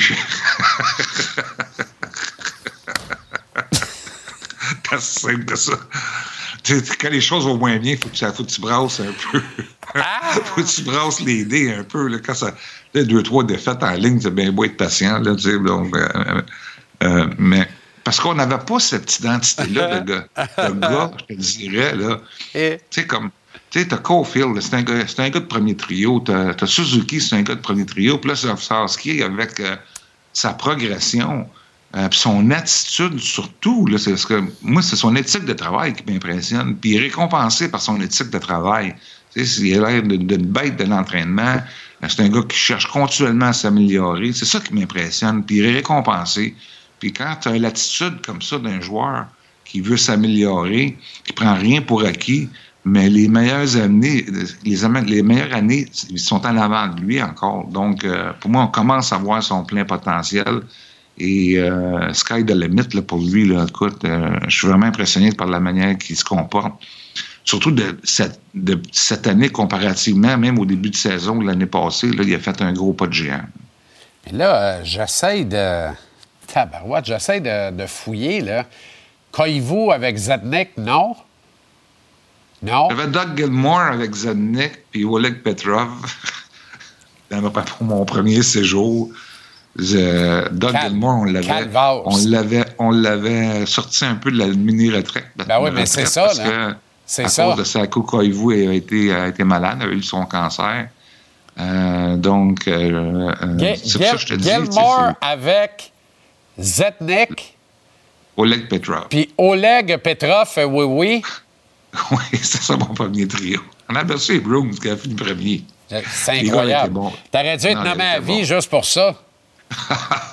Mais jamais un goaler qui arrêtait le puck encore. José Théodore était, incroyable. Il a fait la job, eu la hein? chance d'avoir. Ah ouais.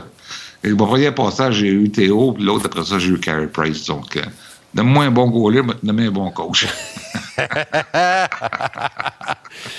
Canadien, un bon goaler ce soir, c'est Sam Montembeau, puis ça sera pas de trop. Parce que euh, c'est les Ducks 5-0, puis là, les Rangers 5-0 dans les cinq derniers matchs, dans la colonne des victoires, à part ça. Ce sera pas de la tarte. C'est comme si le Canadien passait d'un spectre à un autre. Est-ce que c'est un outil de mesure pour toi? Oui, écoute, j'ai hâte de voir. Écoute, après un week-end difficile, j'ai aimé la manière que le Canadien s'est comporté contre Anaheim. Ils ont joué un pratiquement un match parfait, même si la, la perfection n'existe pas.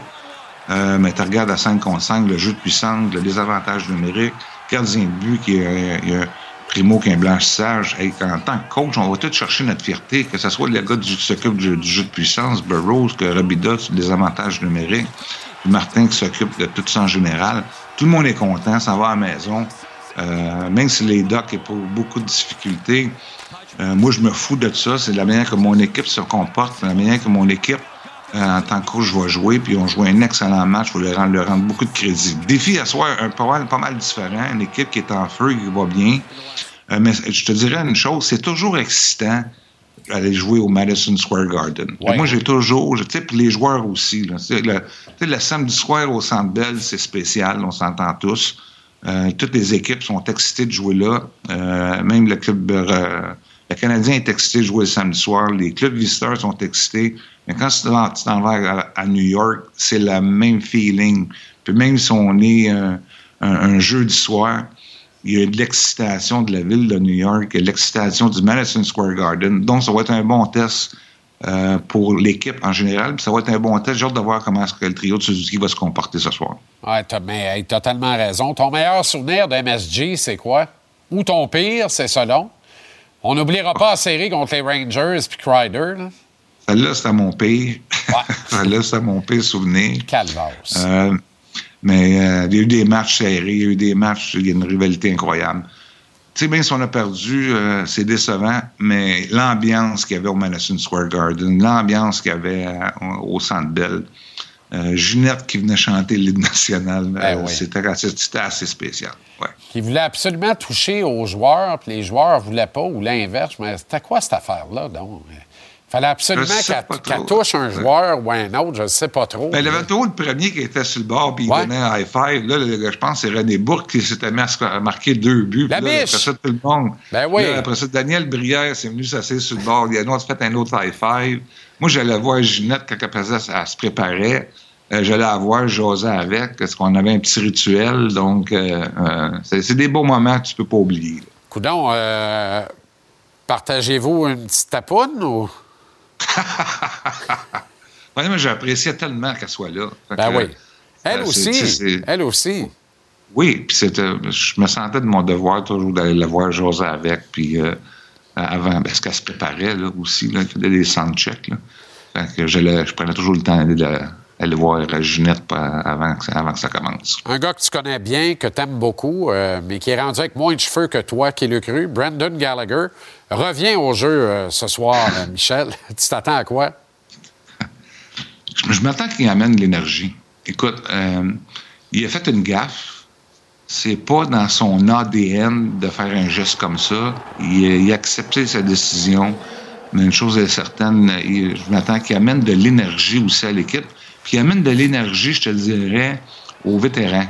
Je pense que des gars comme Anderson, des gars comme Pearson euh, ont besoin euh, euh, d'avoir un exemple de vétéran qui va se donner corps et âme. Ga- Ga- Gallagher, ben, j'ai- de l'affection pour lui, tu le sais très bien. Là. Je dirigé à 20 ans.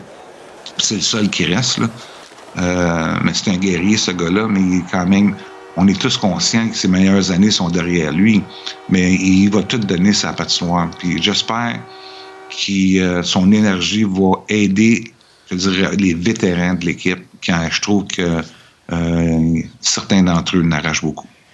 Quand on y pense, en trois ans, le premier trio du Canadien est passé de Dano, Tatar et Gallagher à Suzuki, Caulfield et Slavkovski.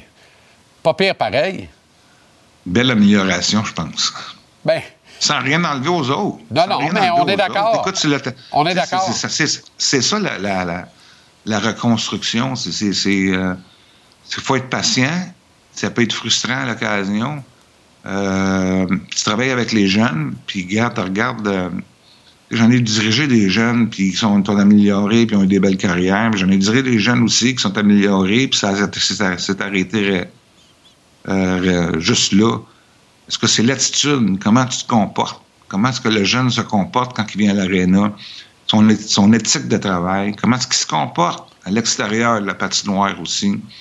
Euh, donc, c'est... Puis un gars, un gars comme Slafarski me donne l'impression d'un gars qui veut continuellement s'améliorer. On regarde des reportages euh, sur le Canadien. Après les entraînements, il reste. Durant l'été, euh, il euh, s'entraîne énormément.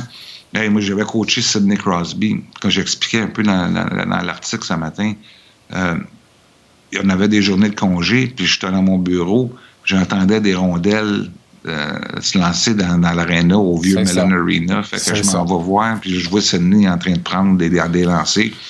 Puis il y avait quand même, euh, je trouve des fois mentalement, physiquement, c'est bon de prendre un break. Là. Puis j'y avais dit, j'ai dit, va-t'en chez vous, prends un break. Puis il m'avait expliqué, puis c'était à l'époque où Tiger Wood dominait, là, on s'entend tous, là. Puis sa réponse instantanée. Tu sais, il n'était pas question qu'il en prenne de journée off. Il disait, Tiger Wood, il n'en prend pas de journée off. C'était sa mentalité. Puis ça, ça fait boule de neige aussi, là. Ah. Euh, ça fait boule de neige à tout le monde. Le, le leadership. Puis il était jeune. Tu sais, le leadership, c'est pas celui taureau se lever dans la chambre, celui qui fait le wa wa wa. C'est la manière que tu te comportes. Fait que je me souviens des Pingouins qui étaient en finale de la Coupe Stanley de- dernièrement. Puis c'était la seule équipe qui, qui, qui avait un moyen, qui tout, tout le monde était là, qui était présent pour la pratique du matin. Ça part de qui? Ça part de Sidney Crosby. Tu sais, les- les- le gars ordinaire. Le gars Michel. qui il, il voit Crosby sur la glace, penses-tu qu'il va, il va être sur la table de massage? Ah il va mettre son équipement et il va y aller. Il y a une couple d'années à peine. Il est dans un resort à Tremblant avec sa douce pour trois jours. Puis de beau matin, il fait moins 1000 dehors à peu près. Il trouve une glace extérieure à- à- en dehors de l'aréna, à côté de l'aréna à Tremblant. Il embarque sa glace, met ses patins, il embarque sa glace. Il y a un kid qui est là, il demande et dit Ouais, ouais, ouais. Tu peux-tu m'aider à, à travailler ma sortie du coin? Il dit, J'ai de la misère à sortir du coin avec la rondelle quand c'est à gauche du net. Le kid, il dit C'est sûr que je rêve, moi, là. là. C'est quoi ça? Non, non. Sidney Crosby. mais c'est ça. Les passionnés, tu vas avoir des passionnés. Puis les, les passionnés vont toujours en faire plus. Il y en a qui, qui jouent la game, il y en a qui sont bons, mais ils n'ont pas autant de passion que des gars comme Crosby et ces genres de joueurs-là. Le passionné va toujours faire l'extra pour aller chercher euh, le maximum. Puis encore, tu regardes Crosby, est encore dominant tu à son âge. là. faut absolument s'arrêter, mais euh, tes trios en 2012-2013, Michel, ton deuxième séjour avec le Canadien, Desharnais, Pacioretty, Gallagher, Plecanet, Bourque, Gianta, Plecanet, Ryder, Gianta, Desharnais, Pacioretty, Cole, White, Mohan, Armstrong. Ça, c'est en ordre d'utilisation. Comment tu les as utilisés? Puis LR avec Galchenyuk et Prost. Ouais. C'est ça. C'est ça, tu sais. C'est pour ça que je brassais les une couple de fois. Pas bien ben le choix. Une salade de fruits, si tu brasses pas ça, tu sais, c'est. C'est pas bon. Bonne veillée, le coach. ananas. Salut. Ça prend des ananas dans une salade de fruits, puis ça prend des cerises. Ça prend un mélange de tout. Pas trop de cerises, Michel. Pas, Pas trop. trop. Pas trop. Mais ça en prend une coupe. Bonne veillée, le coach. Salut, mon JC.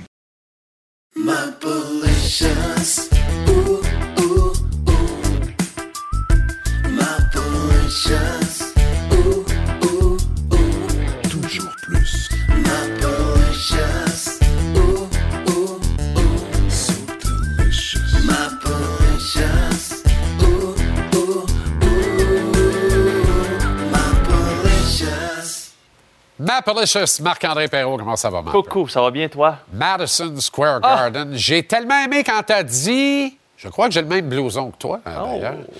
Quand... À moins que ce soit le mien. Es-tu parti avec le mien ce matin en te levant? Écoute, sans vouloir. euh, C'est pas. Écoute.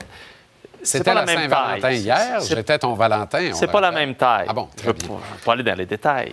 Ça te va comme un gant. Merci de le dire. OK. Euh, Ah oui, oui, Madison Square Garden. Non, mais quand t'as dit c'est un de mes buildings favoris, non, boude pas ton plaisir, c'est ton favori Essaye comme pas moi. de niaiser, là. C'est le, C'est le building. Je vous le dis, si vous devez aller voir un match dans votre vie, C'est la Ligue nationale, écoute, puis pour vrai... Eux autres devraient nous payer à la promo qu'on fait pour eux autres, ce building-là. Ben, Non, mais c'est un salon de 18 000 Lazy Boys. C'est fou. C'est feutré Non, comme dans un salon. C'est confortable. C'est doux. Puis l'ambiance. Puis moi, beau. la première fois que je suis allé, c'était en 2012. À l'époque, j'étais payé à même vos taxes. Tout le monde, hein? On prenait de l'argent dans votre pochette, on venait la mettre dans ma pochette. En tout cas, Je suis qu'il nous rappelle le point n'est pas là. Donc, en 2012, première fois que je vois là, c'est les séries sénateurs contre Rangers. Match numéro un, Brian Boyle prend des libertés sur Eric Carlson. Match numéro 2, paye le prix. Matt Cartner s'en va le geler. Et là, il pioche dans la face pendant que mon chum Kelly Sutherland le regarde bien à côté sa bande. Et là, je te le dis, là. Semble apprécier. Le toit du. Regarde bien ça, là, quand il va aller à côté, il le regarde. Là, il va dropper. Puis l'autre, il, il fait juste le regarder. Bing, check mon chum Kelly. On va s'accoter, on va regarder le gars en train de mourir. Mais je te le dis, là. C'est pas possible. Le building, le bruit, qui, ça saute. Le plafond a levé, c'est pas compliqué. Ça a levé comme j'ai jamais vu ça de ma vie. Et là, moi, je suis dans. Il y a tellement de monde que je suis comme dans les estrades comme journaliste. Ben oui. Il y en a un qui surveille, puis là-bas, c'est- vraiment des cols bleus. là. Tu sais, c'est il y a du Oh. monde tough de New York. Ça dépend, t'es à quelle hauteur. Oh, évidemment. En bas, il y a du jawwall. Oui, ouais, mais je peux te dire que de Yus que j'étais, c'était du col bleu. Et là, il y en a un qui surveille, puis là, il disait Vous êtes d'Ottawa Moi, tous vous tuer, vous autres. Ah bon? Là, je dis bienvenue au Madison Ah, Square. Garden. Il m'a fait faire des menaces Je suis de mort. journaliste. Ouais. Ah non. Non, non, moi, tous vous tuer, puis je dirais pas les mots qui ont été employés. Ça ne se répète pas de grande écoute d'un Atlantique à l'autre. Mais Parce que bref. c'était pire que moto de vous tuer. Ah non, ben, ben, il y a eu quelques petits mots, hein, OK, correct. impliquant des animaux marins.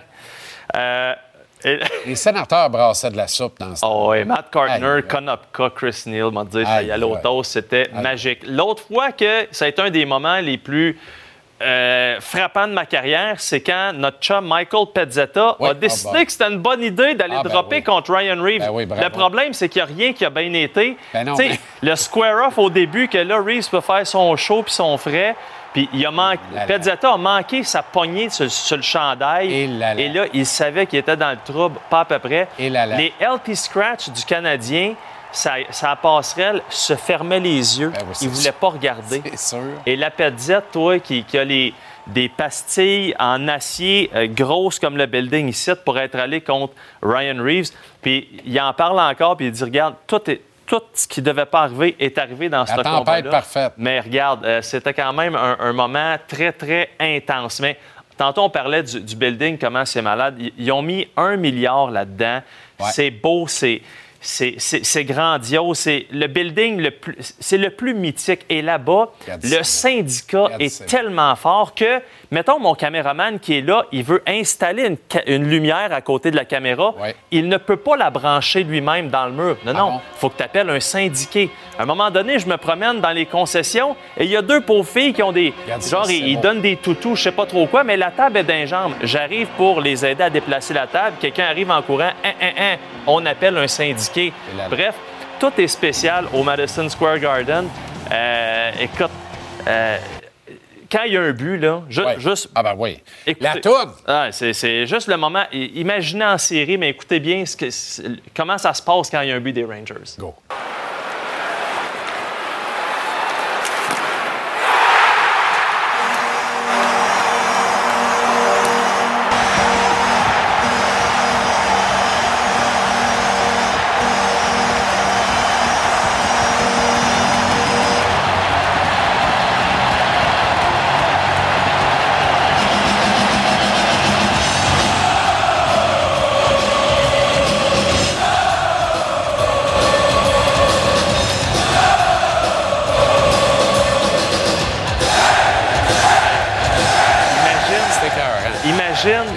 Aucun bon Non, sens. non, non, je vous le dis, ça Aucun vient bon poigner sens. d'un trip. Puis, Ah, je suis pas un émotif dans la vie, là, mais ça, là, ça Non? vient. ben, ça dépend pour quelle raison, mais ça vient de pogner. Imaginez, imaginez en 94, quand le, Le beau- retour de la Coupe après 50 quelques années. quand Mark Messi a dit Mais tabaslac, on va gagner. On va gagner. Ils ont gagné.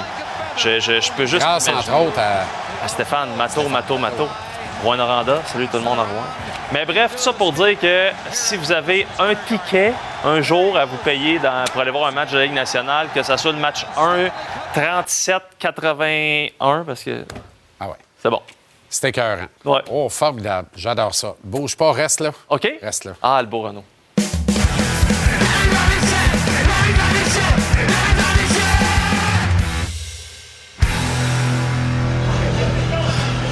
À Madison Square Garden, Renaud Lavoie pour le match Oui. canadien Rangers euh, ce soir. On a gardé ma peur, Renaud, parce que tu as quelque chose pour lui. Ben oui, pas le choix. Ben, j'espère que j'ai quelque chose pour lui. Hier, je lui disais que euh, la belle Noémie, ma fille qui a 6 ans, l'attend avec beaucoup d'attention à tous les soirs. La belle Charlie. OK? Il se trompe d'un Alors, autre voici ce que ça a donné hier soir. OK. Ben oui, c'est pas grave, pas grave. C'est l'émotion. C'est pas de ma faute, je suis vieux. C'est l'émotion, on regarde ça ensemble. Qu'est-ce qui vient d'arriver? La belle Charlie, 6 ans, est parquée, est parquée à la maison. Et on m'a dit qu'elle attendait avec impatience son Appalachus. Elle n'attend pas son père. non. Elle ne veut pas écouter le segment de son père, j'imagine trop violent. Exactement. Mais dans la c'est ça. Et qui roule en arrière. C'est comme même On salue Charlie et Charlie, 6 ans, est officiellement ma Valentine. C'est réglé.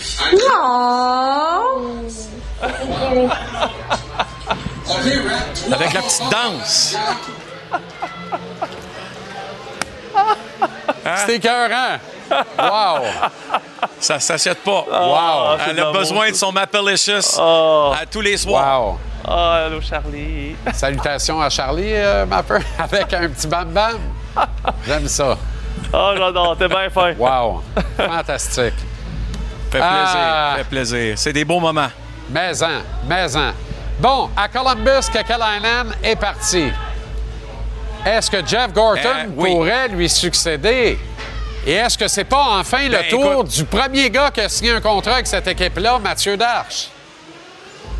Oui, on va commencer par Jeff Gorton. Pourquoi? Parce que euh, mon ami Darren de Drager, un peu plus tôt euh, aujourd'hui, a envoyé un tweet en disant c'est de la spéculation, mais est-ce que euh, les Blue Jackets vont, via John Davidson, qui est le président des opérations hockey, va contacter les Canadiens de Montréal pour savoir si on peut parler à Jeff Gorton? Dites-vous une chose, là, euh, c'est un scénario qui n'arrivera pas, OK? Parce que, pour plusieurs raisons, pour plusieurs raisons. D'abord et avant tout, l'intérêt de Jeff Gorton, d'après moi, est très mi- limité, OK? Mais l'autre chose qui est importante pour les gens qui nous regardent, là, quand tu es, admettons, un entraîneur adjoint ou un entraîneur Ligue américaine, tu peux être engagé pour aller à un niveau supérieur. Donc, même si tu es adjoint dans la Ligue nationale, il y a une équipe qui libère un entraîneur.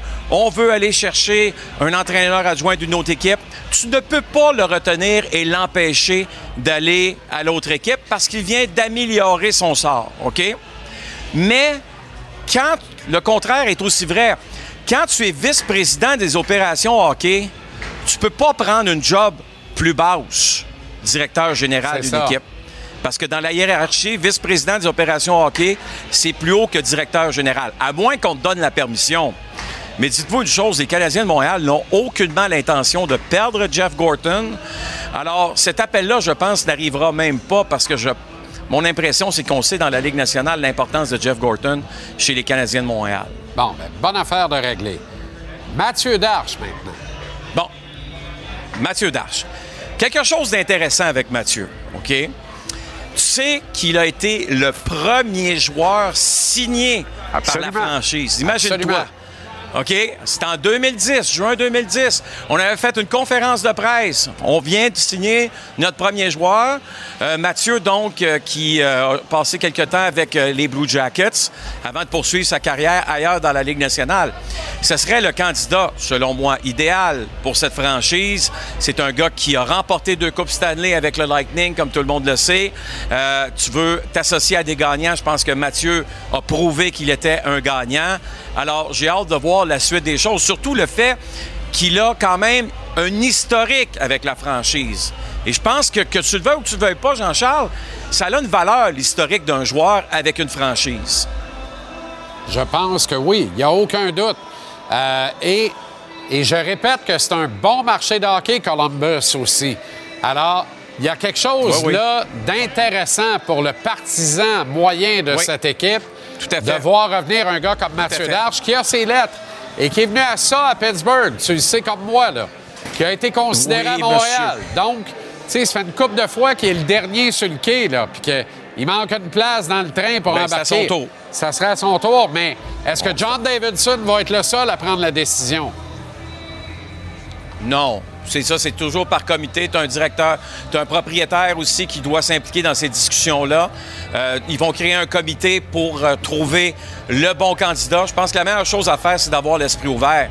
Mais Mathieu Dash doit être un candidat très sérieux euh, dans cette recherche pour le nouveau directeur général à Columbus. Et dans tout ça, Yarmo Kekalainen, les carottes t'as cuites, là. Oui, et il y a beaucoup de choses qui se sont passées depuis le début de la saison. D'abord, tu engages un entraîneur que tu ne peux pas avoir en raison de tout ce qui est arrivé euh, avant le début euh, de la saison, quand tu demandes à tes joueurs de montrer euh, le- les photos dans ton cellulaire. Là. On repassera euh, du côté de, si tu veux, une certaine euh, Babcock. intelligence. là. C'est c'est Mike Babcock, c'est- ça n'a pas de bon sens. OK, il y a plein de choses qui se sont passées aussi depuis, mais il y en a un autre- une autre chose. David Yerichek, c'est qui lui? Choix de première ronde de Columbus il y a deux ans. On décide de lui faire commencer la saison avec euh, les Blue Jackets, on le renvoie dans la Ligue américaine. Je peux te dire une chose, à l'intérieur de, de l'organisation, ça a brassé énormément dans ce dossier-là. Euh, et attends-toi à ce que ce kid-là soit rappelé dans les prochains jours par les Blue Jackets de Columbus parce qu'il n'a pas d'affaires dans la Ligue américaine présentement. Tu as bien beau avoir des chicanes à l'interne, là, à un moment donné, 1 plus 1, ça égale 2. Et quelle sera la place de Pascal Vincent dans tout ça? C'est à suivre. On verra. Pascal, c'est un bon entraîneur. C'est un bon entraîneur. Fait Absolument. un bon job. Excellente soirée à Madison Square Garden. Maudit chanceux. Et à demain, Renaud. Salut Jean-Charles. À demain.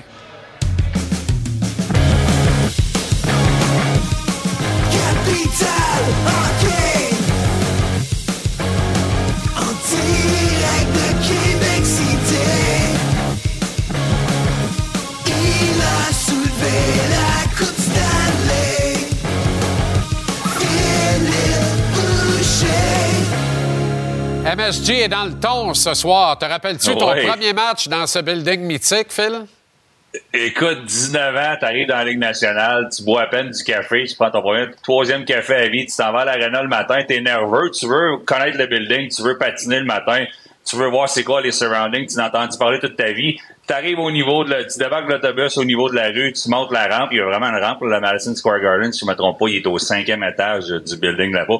Plus que tu montes la rampe, plus que tu montes la rampe, ça commence à sentir, c'est un peu bizarre. Tu vois des animaux dans le corridor, puis tu te rends compte qu'il y a un cercle sur la glace puis que tu patineras pas ce matin-là. John Mockler l'avait complètement oublié. Pourtant, c'est un vieux de la vieille. On l'avait séduit notre pratique le matin. Tu rentres dans le building, il y a des éléphants, des girafes, il y a du monde qui se prépare. tu reviens même à la game à 5 heures, là.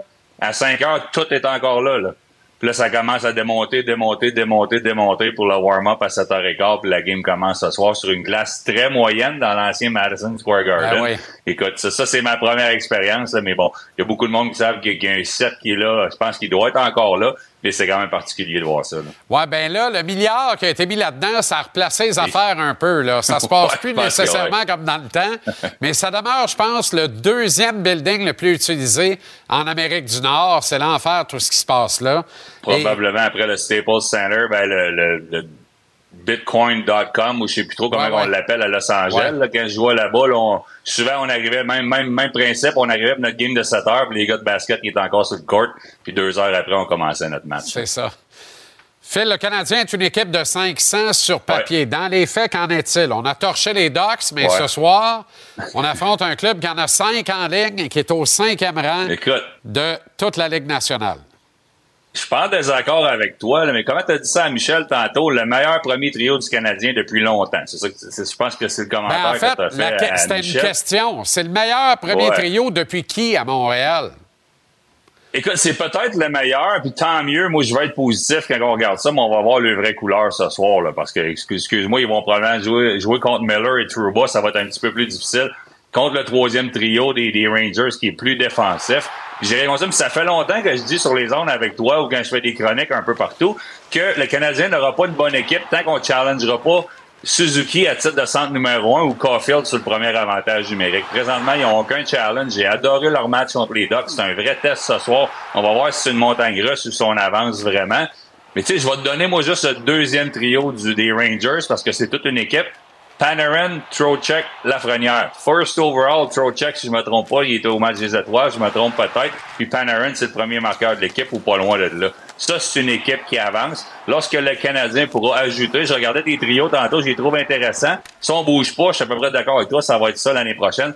Mais j'ai hâte de voir le Canadien vouloir améliorer cette équipe-là. L'effet Gorton, c'est Gorton, si je me trompe pas, qui a été chercher Panarin, qui pourrait être ce type de joueur-là que le Canadien va chercher? Pour un jour être dans la conversation, non seulement, non seulement de faire les séries, mais de challenger pour une Coupe Stanley éventuellement. Honnêtement, j'en vois pas d'autre que Zegras. Occasion ratée par les Rangers. Alex Ouais. Belzil est rappelé, mais n'affronte pas son ancienne organisation. Ben, je pense qu'il y a du respect là de son côté de le rappeler. Si je me trompe pas, là, je suis pas sûr que c'est pas Panarin que sa femme est enceinte qui risque de manquer le match. C'est un peu un rappel de dernière minute, si j'ai bien lu cet après-midi. Mais Alex Belzil, il y en a pas assez de bonnes histoires. Puis on dirait quand ils s'en vont, quand ils s'en vont du- de Montréal, on les oublie un petit peu. Le gars, du coin de Rimouski nous a emmenés à la Coupe Memorial, euh, en finale de la Coupe du Président quand j'étais là. Quelle belle histoire, quelle inspiration. Brandon Gignac, là, il y a du Belzil là-dedans. Brandon Gignac a joué dans les mineurs avec Belzil, l'a vu persévérer. 32 ans, 44 matchs dans la Ligue nationale. J'étais assurément que les Rangers vont lui donner la chance de jouer à un moment donné un match pour eux cette saison. là. À trois semaines de la date limite des transactions, Phil, tu crois que les euh, Oilers d'Edmonton ont un solide dilemme? Ben, ça, on gère le club. Moi puis toi, on a géré le Canadien il y a une couple de semaines. Là. Moi, écoute, on a la quatrième meilleure défensive de la Ligue présentement, le, onzième meilleure attaque parce qu'on a commencé tranquillement, le troisième meilleur avantage numérique. En désavantage numérique, on est treizième. Peut-être un petit problème là. Mais quand tout va bien, là, c'est quoi la, la- la- la liste d'épicerie, là? Tu sais, le coach peut pas rien demander, il vient d'arriver là, puis ça va très bien. Le DG a beaucoup d'expérience, puis Connor McDavid va sûrement à sa porte et dit, regarde, j'aurais besoin de... Ben, mon trio va bien, l'avantage numérique va bien. Je vais donner deux noms. Moi, j'appellerai à Montréal ou ce type de joueur, Allen comme deuxième gardien de but, puis Savard, malheureusement, qui prendrait peut-être la place de Dernay, qu'on aime beaucoup. C'est le genre de joueur que j'irais chercher. Je trouve, je ne toucherai pas à une formule gagnante, ou tu vas chercher un genre de Lekonen, qu'on est venu chercher à Montréal, que tu vas signer sur le long terme, qui va être dans ton organisation longtemps. Mais je prendrais pas des chances comme on a fait avec Kane par le passé. Je sais que tu es en congé de même, mais demain soir, le Blizzard du séminaire Saint-François va disputer son deux millième match de son histoire. Merci, Phil, pour la belle semaine. On se retrouve lundi.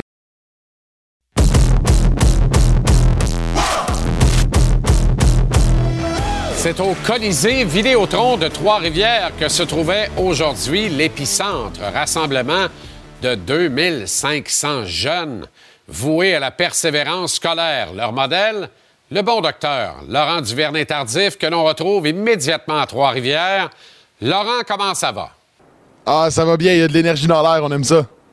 Laurent, 2500 jeunes réunis au Colisée Vidéotron à Trois- à Trois-Rivières, pas en prenant congé d'école, congé du congé, puisque c'était une journée pédagogique. Ça ajoute à la grandeur, la, force de l'exploit. C'est vraiment pas banal. C'est important pour toi de passer du temps avec tous ces kids-là, Laurent?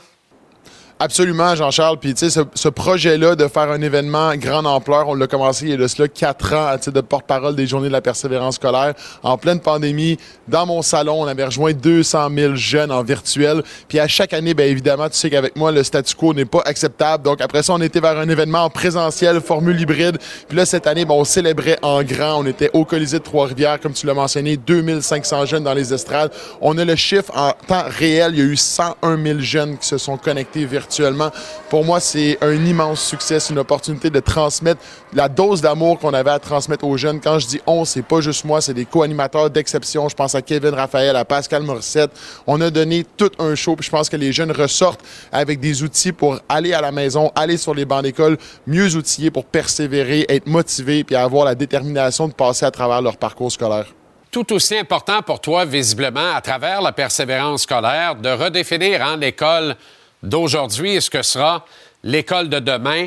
Peut-être une école basée sur de saines habitudes de vie, faire de bonnes études, apprendre ce qu'on doit apprendre, mais tout en ayant euh, une créativité culturelle et un niveau sportif intéressant. Autrement dit, un heureux mélange de, de, plusieurs sens là, que l'on touche chez les jeunes, Laurent, non?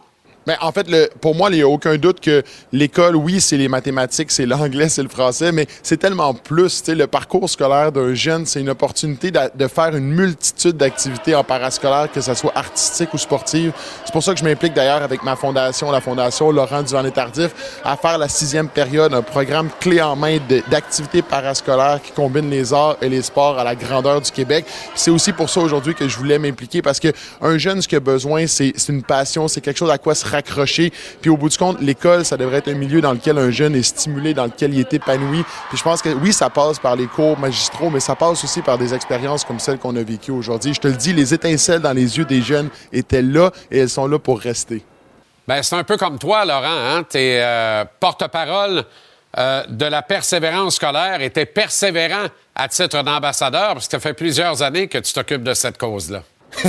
ouais, mais c'est- bien dit. Ça fait maintenant six ans que j'ai la chance, le privilège, en fait, d'être le porte-parole des Journées de la persévérance scolaire. C'est important pour moi d'agir sur la persévérance scolaire, autant au niveau politique, communautaire, au niveau des parents, des enseignants qui en font déjà beaucoup, mais aussi au niveau des jeunes, puis de leur transmettre des outils pour les aider à persévérer. Puis ça, je pense que ça passe beaucoup par partager des expériences. Oui, c'est bon coup, mais aussi c'est moins bon coup. Puis c'est ça qu'on a eu aujourd'hui. On a eu une brochette d'invités de qualité, inspirants et inspirantes qui ont partagé leur parcours. Puis ça, je pense que ça peut beaucoup, beaucoup utiliser un jeune. Laurent, tu as pris ta retraite du football il y a six mois. Euh, entre ta pratique de la médecine, tes implications socio-communautaires, euh, ton association avec Martin euh, Picard au pied de cochon, euh, qui nous offre d'ailleurs un dessert délirant, ce panton au sirop d'érable dont on ne peut se contenter d'une seule bouchée. Euh, Gardes-tu quand même un peu de temps de libre?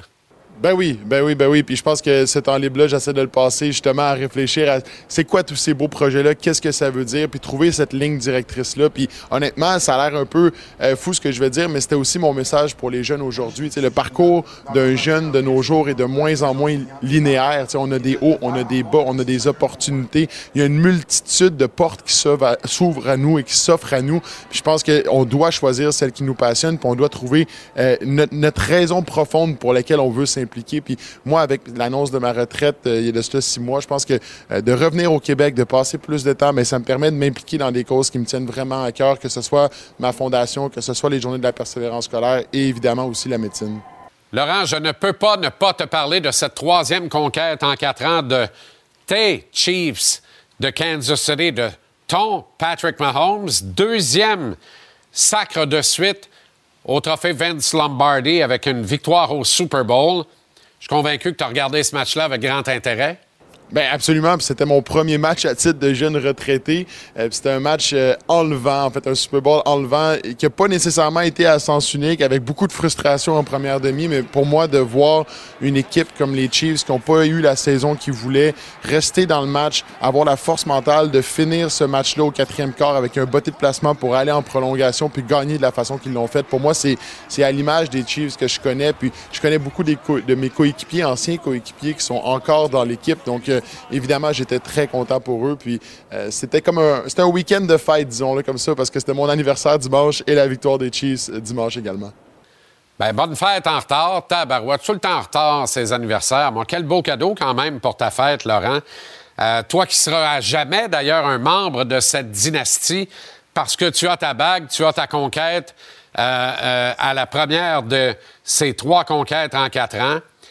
On dit de cette édition qui vient de gagner que c'était peut-être la moins bonne des Chiefs de Kansas City, mais qu'en revanche, c'était peut-être la performance la plus inspirante de Patrick Mahomes qu'on sent vraiment en pleine possession de son art. Qu'est-ce que tu en penses?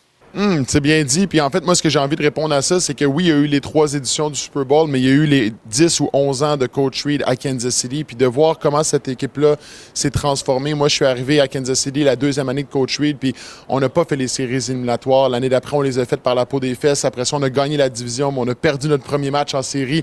Après ça, on a gagné notre deuxième match. On a perdu en 2018 en AFC Championship parce qu'on a flip le coin toss du mauvais côté contre les Patriots de la Nouvelle-Angleterre. Puis l'année d'après, on est allé au Super Bowl puis on l'a gagné. Puis depuis ce temps-là, en effet, il y a eu trois victoires à travers les cinq dernières années. Euh, mais pour moi, de, de voir que les Chiefs peuvent performer dans toutes sortes d'environnements, on sait quand on donne un gros contrat à un corps arrière, parfois c'est difficile de maintenir le niveau de talent au niveau des autres positions. Puis de voir que Coach Reed a été capable de le faire. Puis de coacher ces jeunes-là qui n'ont pas nécessairement performé à la hauteur de ce qu'on attendait d'eux en début de saison. Puis de faire en sorte que le synchronisme de l'équipe euh, soit juste à point au niveau euh, des séries éliminatoires puis qu'il ait gagné comme ils l'ont fait. Pour moi, ça témoigne juste du, du leadership a dans cette équipe-là. Puis je pense que Coach Reed est la clé de tout ça.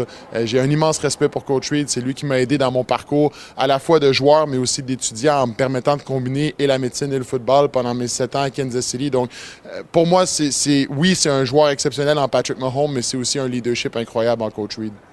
Laurent, je te revois avec affection. Une bière à la main, ensuite une autre, ensuite une autre, et après ça, un pichet courant dans les rues de Kansas City.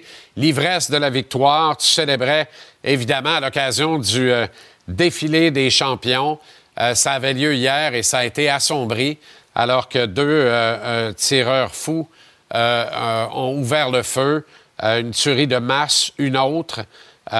Toi qui as vécu quoi, près d'une dizaine d'années aux États-Unis, encore plusieurs amis euh, là-bas, Florence, ta conjointe également, particulièrement à Kansas City, une ville où vous êtes pratiquement arrivé de reculons, mais vous êtes reparti en pleurant tellement cette ville, vous y êtes euh, attaché.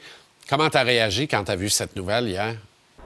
Oui, absolument. Mais quand j'ai vu euh, la nouvelle hier, en fait, j'étais ici à Trois-Rivières en train de répéter pour l'événement, puis, ça me sciait les jambes. Je veux dire, cette parade-là, cet événement-là, je l'ai vécu il y a quatre ans avec les fans, mes coéquipiers, ma famille, mes amis. Puis on dirait que de, m'imaginer que ça aurait pu nous arriver, euh, c'est traumatisant. C'est traumatisant. Puis j'ai beaucoup, beaucoup de sympathie pour mes coéquipiers, pour les familles. Euh, je veux dire, une parade, c'est censé être dans la joie, dans l'allégresse, puis de troubler ça avec une tragédie comme ça, c'est euh, inhumain. Et il faut néanmoins continuer de croire que l'on vit dans un monde libre, hein, Laurent? Oui, absolument. Puis, tu sais, loin de moi, et j'essaie pas de faire de la politique aujourd'hui non plus, mais je pense qu'on doit se poser des questions sur, euh, justement, dans quel genre de société on veut vivre, puis dans quel genre de société on veut élever nos enfants aussi. Bon, sur une note un peu plus légère maintenant, euh, tu assistes à l'occasion des matchs du Canadien. Euh, tu y étais récemment avec des amis. Dans quelle mesure tu vois les succès de l'équipe et tu poses, sans dire un diagnostic, mais un commentaire, tu sais, les jeunes comme Suzuki, Slavkovski ou encore Caulfield ou Samuel Montembeau de Bécancourt, non loin d'où tu te trouves à Trois-Rivières. Écoute, euh, Jean-Charles, tu exposes toute mon incompréhension et ma non-connaissance du hockey en ce moment. Je ne sais pas quoi te répondre. Euh, J'aime les Canadiens parce que c'est une équipe de sport professionnel québécoise, euh, mais sans plus. Euh, J'ose croire qu'à travers mon retour au Québec, la retraite et le fait que je vais pouvoir passer plus de temps au Québec, je vais apprendre un petit peu plus euh, tous ces noms de Cofield, Suzuki que j'entends parfois dans les médias.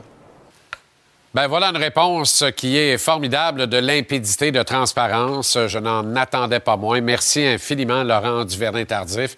Merci pour cette implication envers la persévérance scolaire. C'est tellement important. Je ne sais pas si tu réalises à quel point euh, tu représentes quelque chose d'immense pour toute cette belle jeunesse au Québec qui deviennent des futurs petits Laurent ou des futures petites Florence dans le cas de ta conjointe. Bravo encore pour cette implication, Laurent, et merci d'avoir pris le temps pour nous. Absolument, c'est un travail d'équipe. Merci beaucoup, Jean-Charles. Laurent Duvernay-Tardif. Le bon docteur, The Good Doctor. Pas une série, ça. Peu importe. C'est comme ça qu'on a vu votre jeudi de préparation pour une soirée sportive ici à JC. Ne manquez pas le rendez-vous des Red Wings de Détroit contre le meilleur club de la Ligue nationale. Est-ce qu'ils sont dans les faits, sur papier en tout cas, c'est pas mal ça. Elias Peterson, JT Miller et le reste des Canucks de Vancouver. Ça se passe depuis l'Ouest canadien dès 22 heures ce soir. Récupérez JC où vous voulez, quand vous voulez. Téléchargez l'application Cube. L'émission est mise en ligne tous les soirs vers 19h30 sans des interruptions publicitaires. Merci à la meilleure équipe télé à Montréal. En régie, sur le plateau, nous ne sommes absolument rien sans vous. Merci infiniment d'être là aussi nombreux, nombreuses, chaque soir de 17h à 19h. Et on sera là encore plus en forme pour la dernière de la semaine, demain vendredi. Salut, bonne soirée. À demain.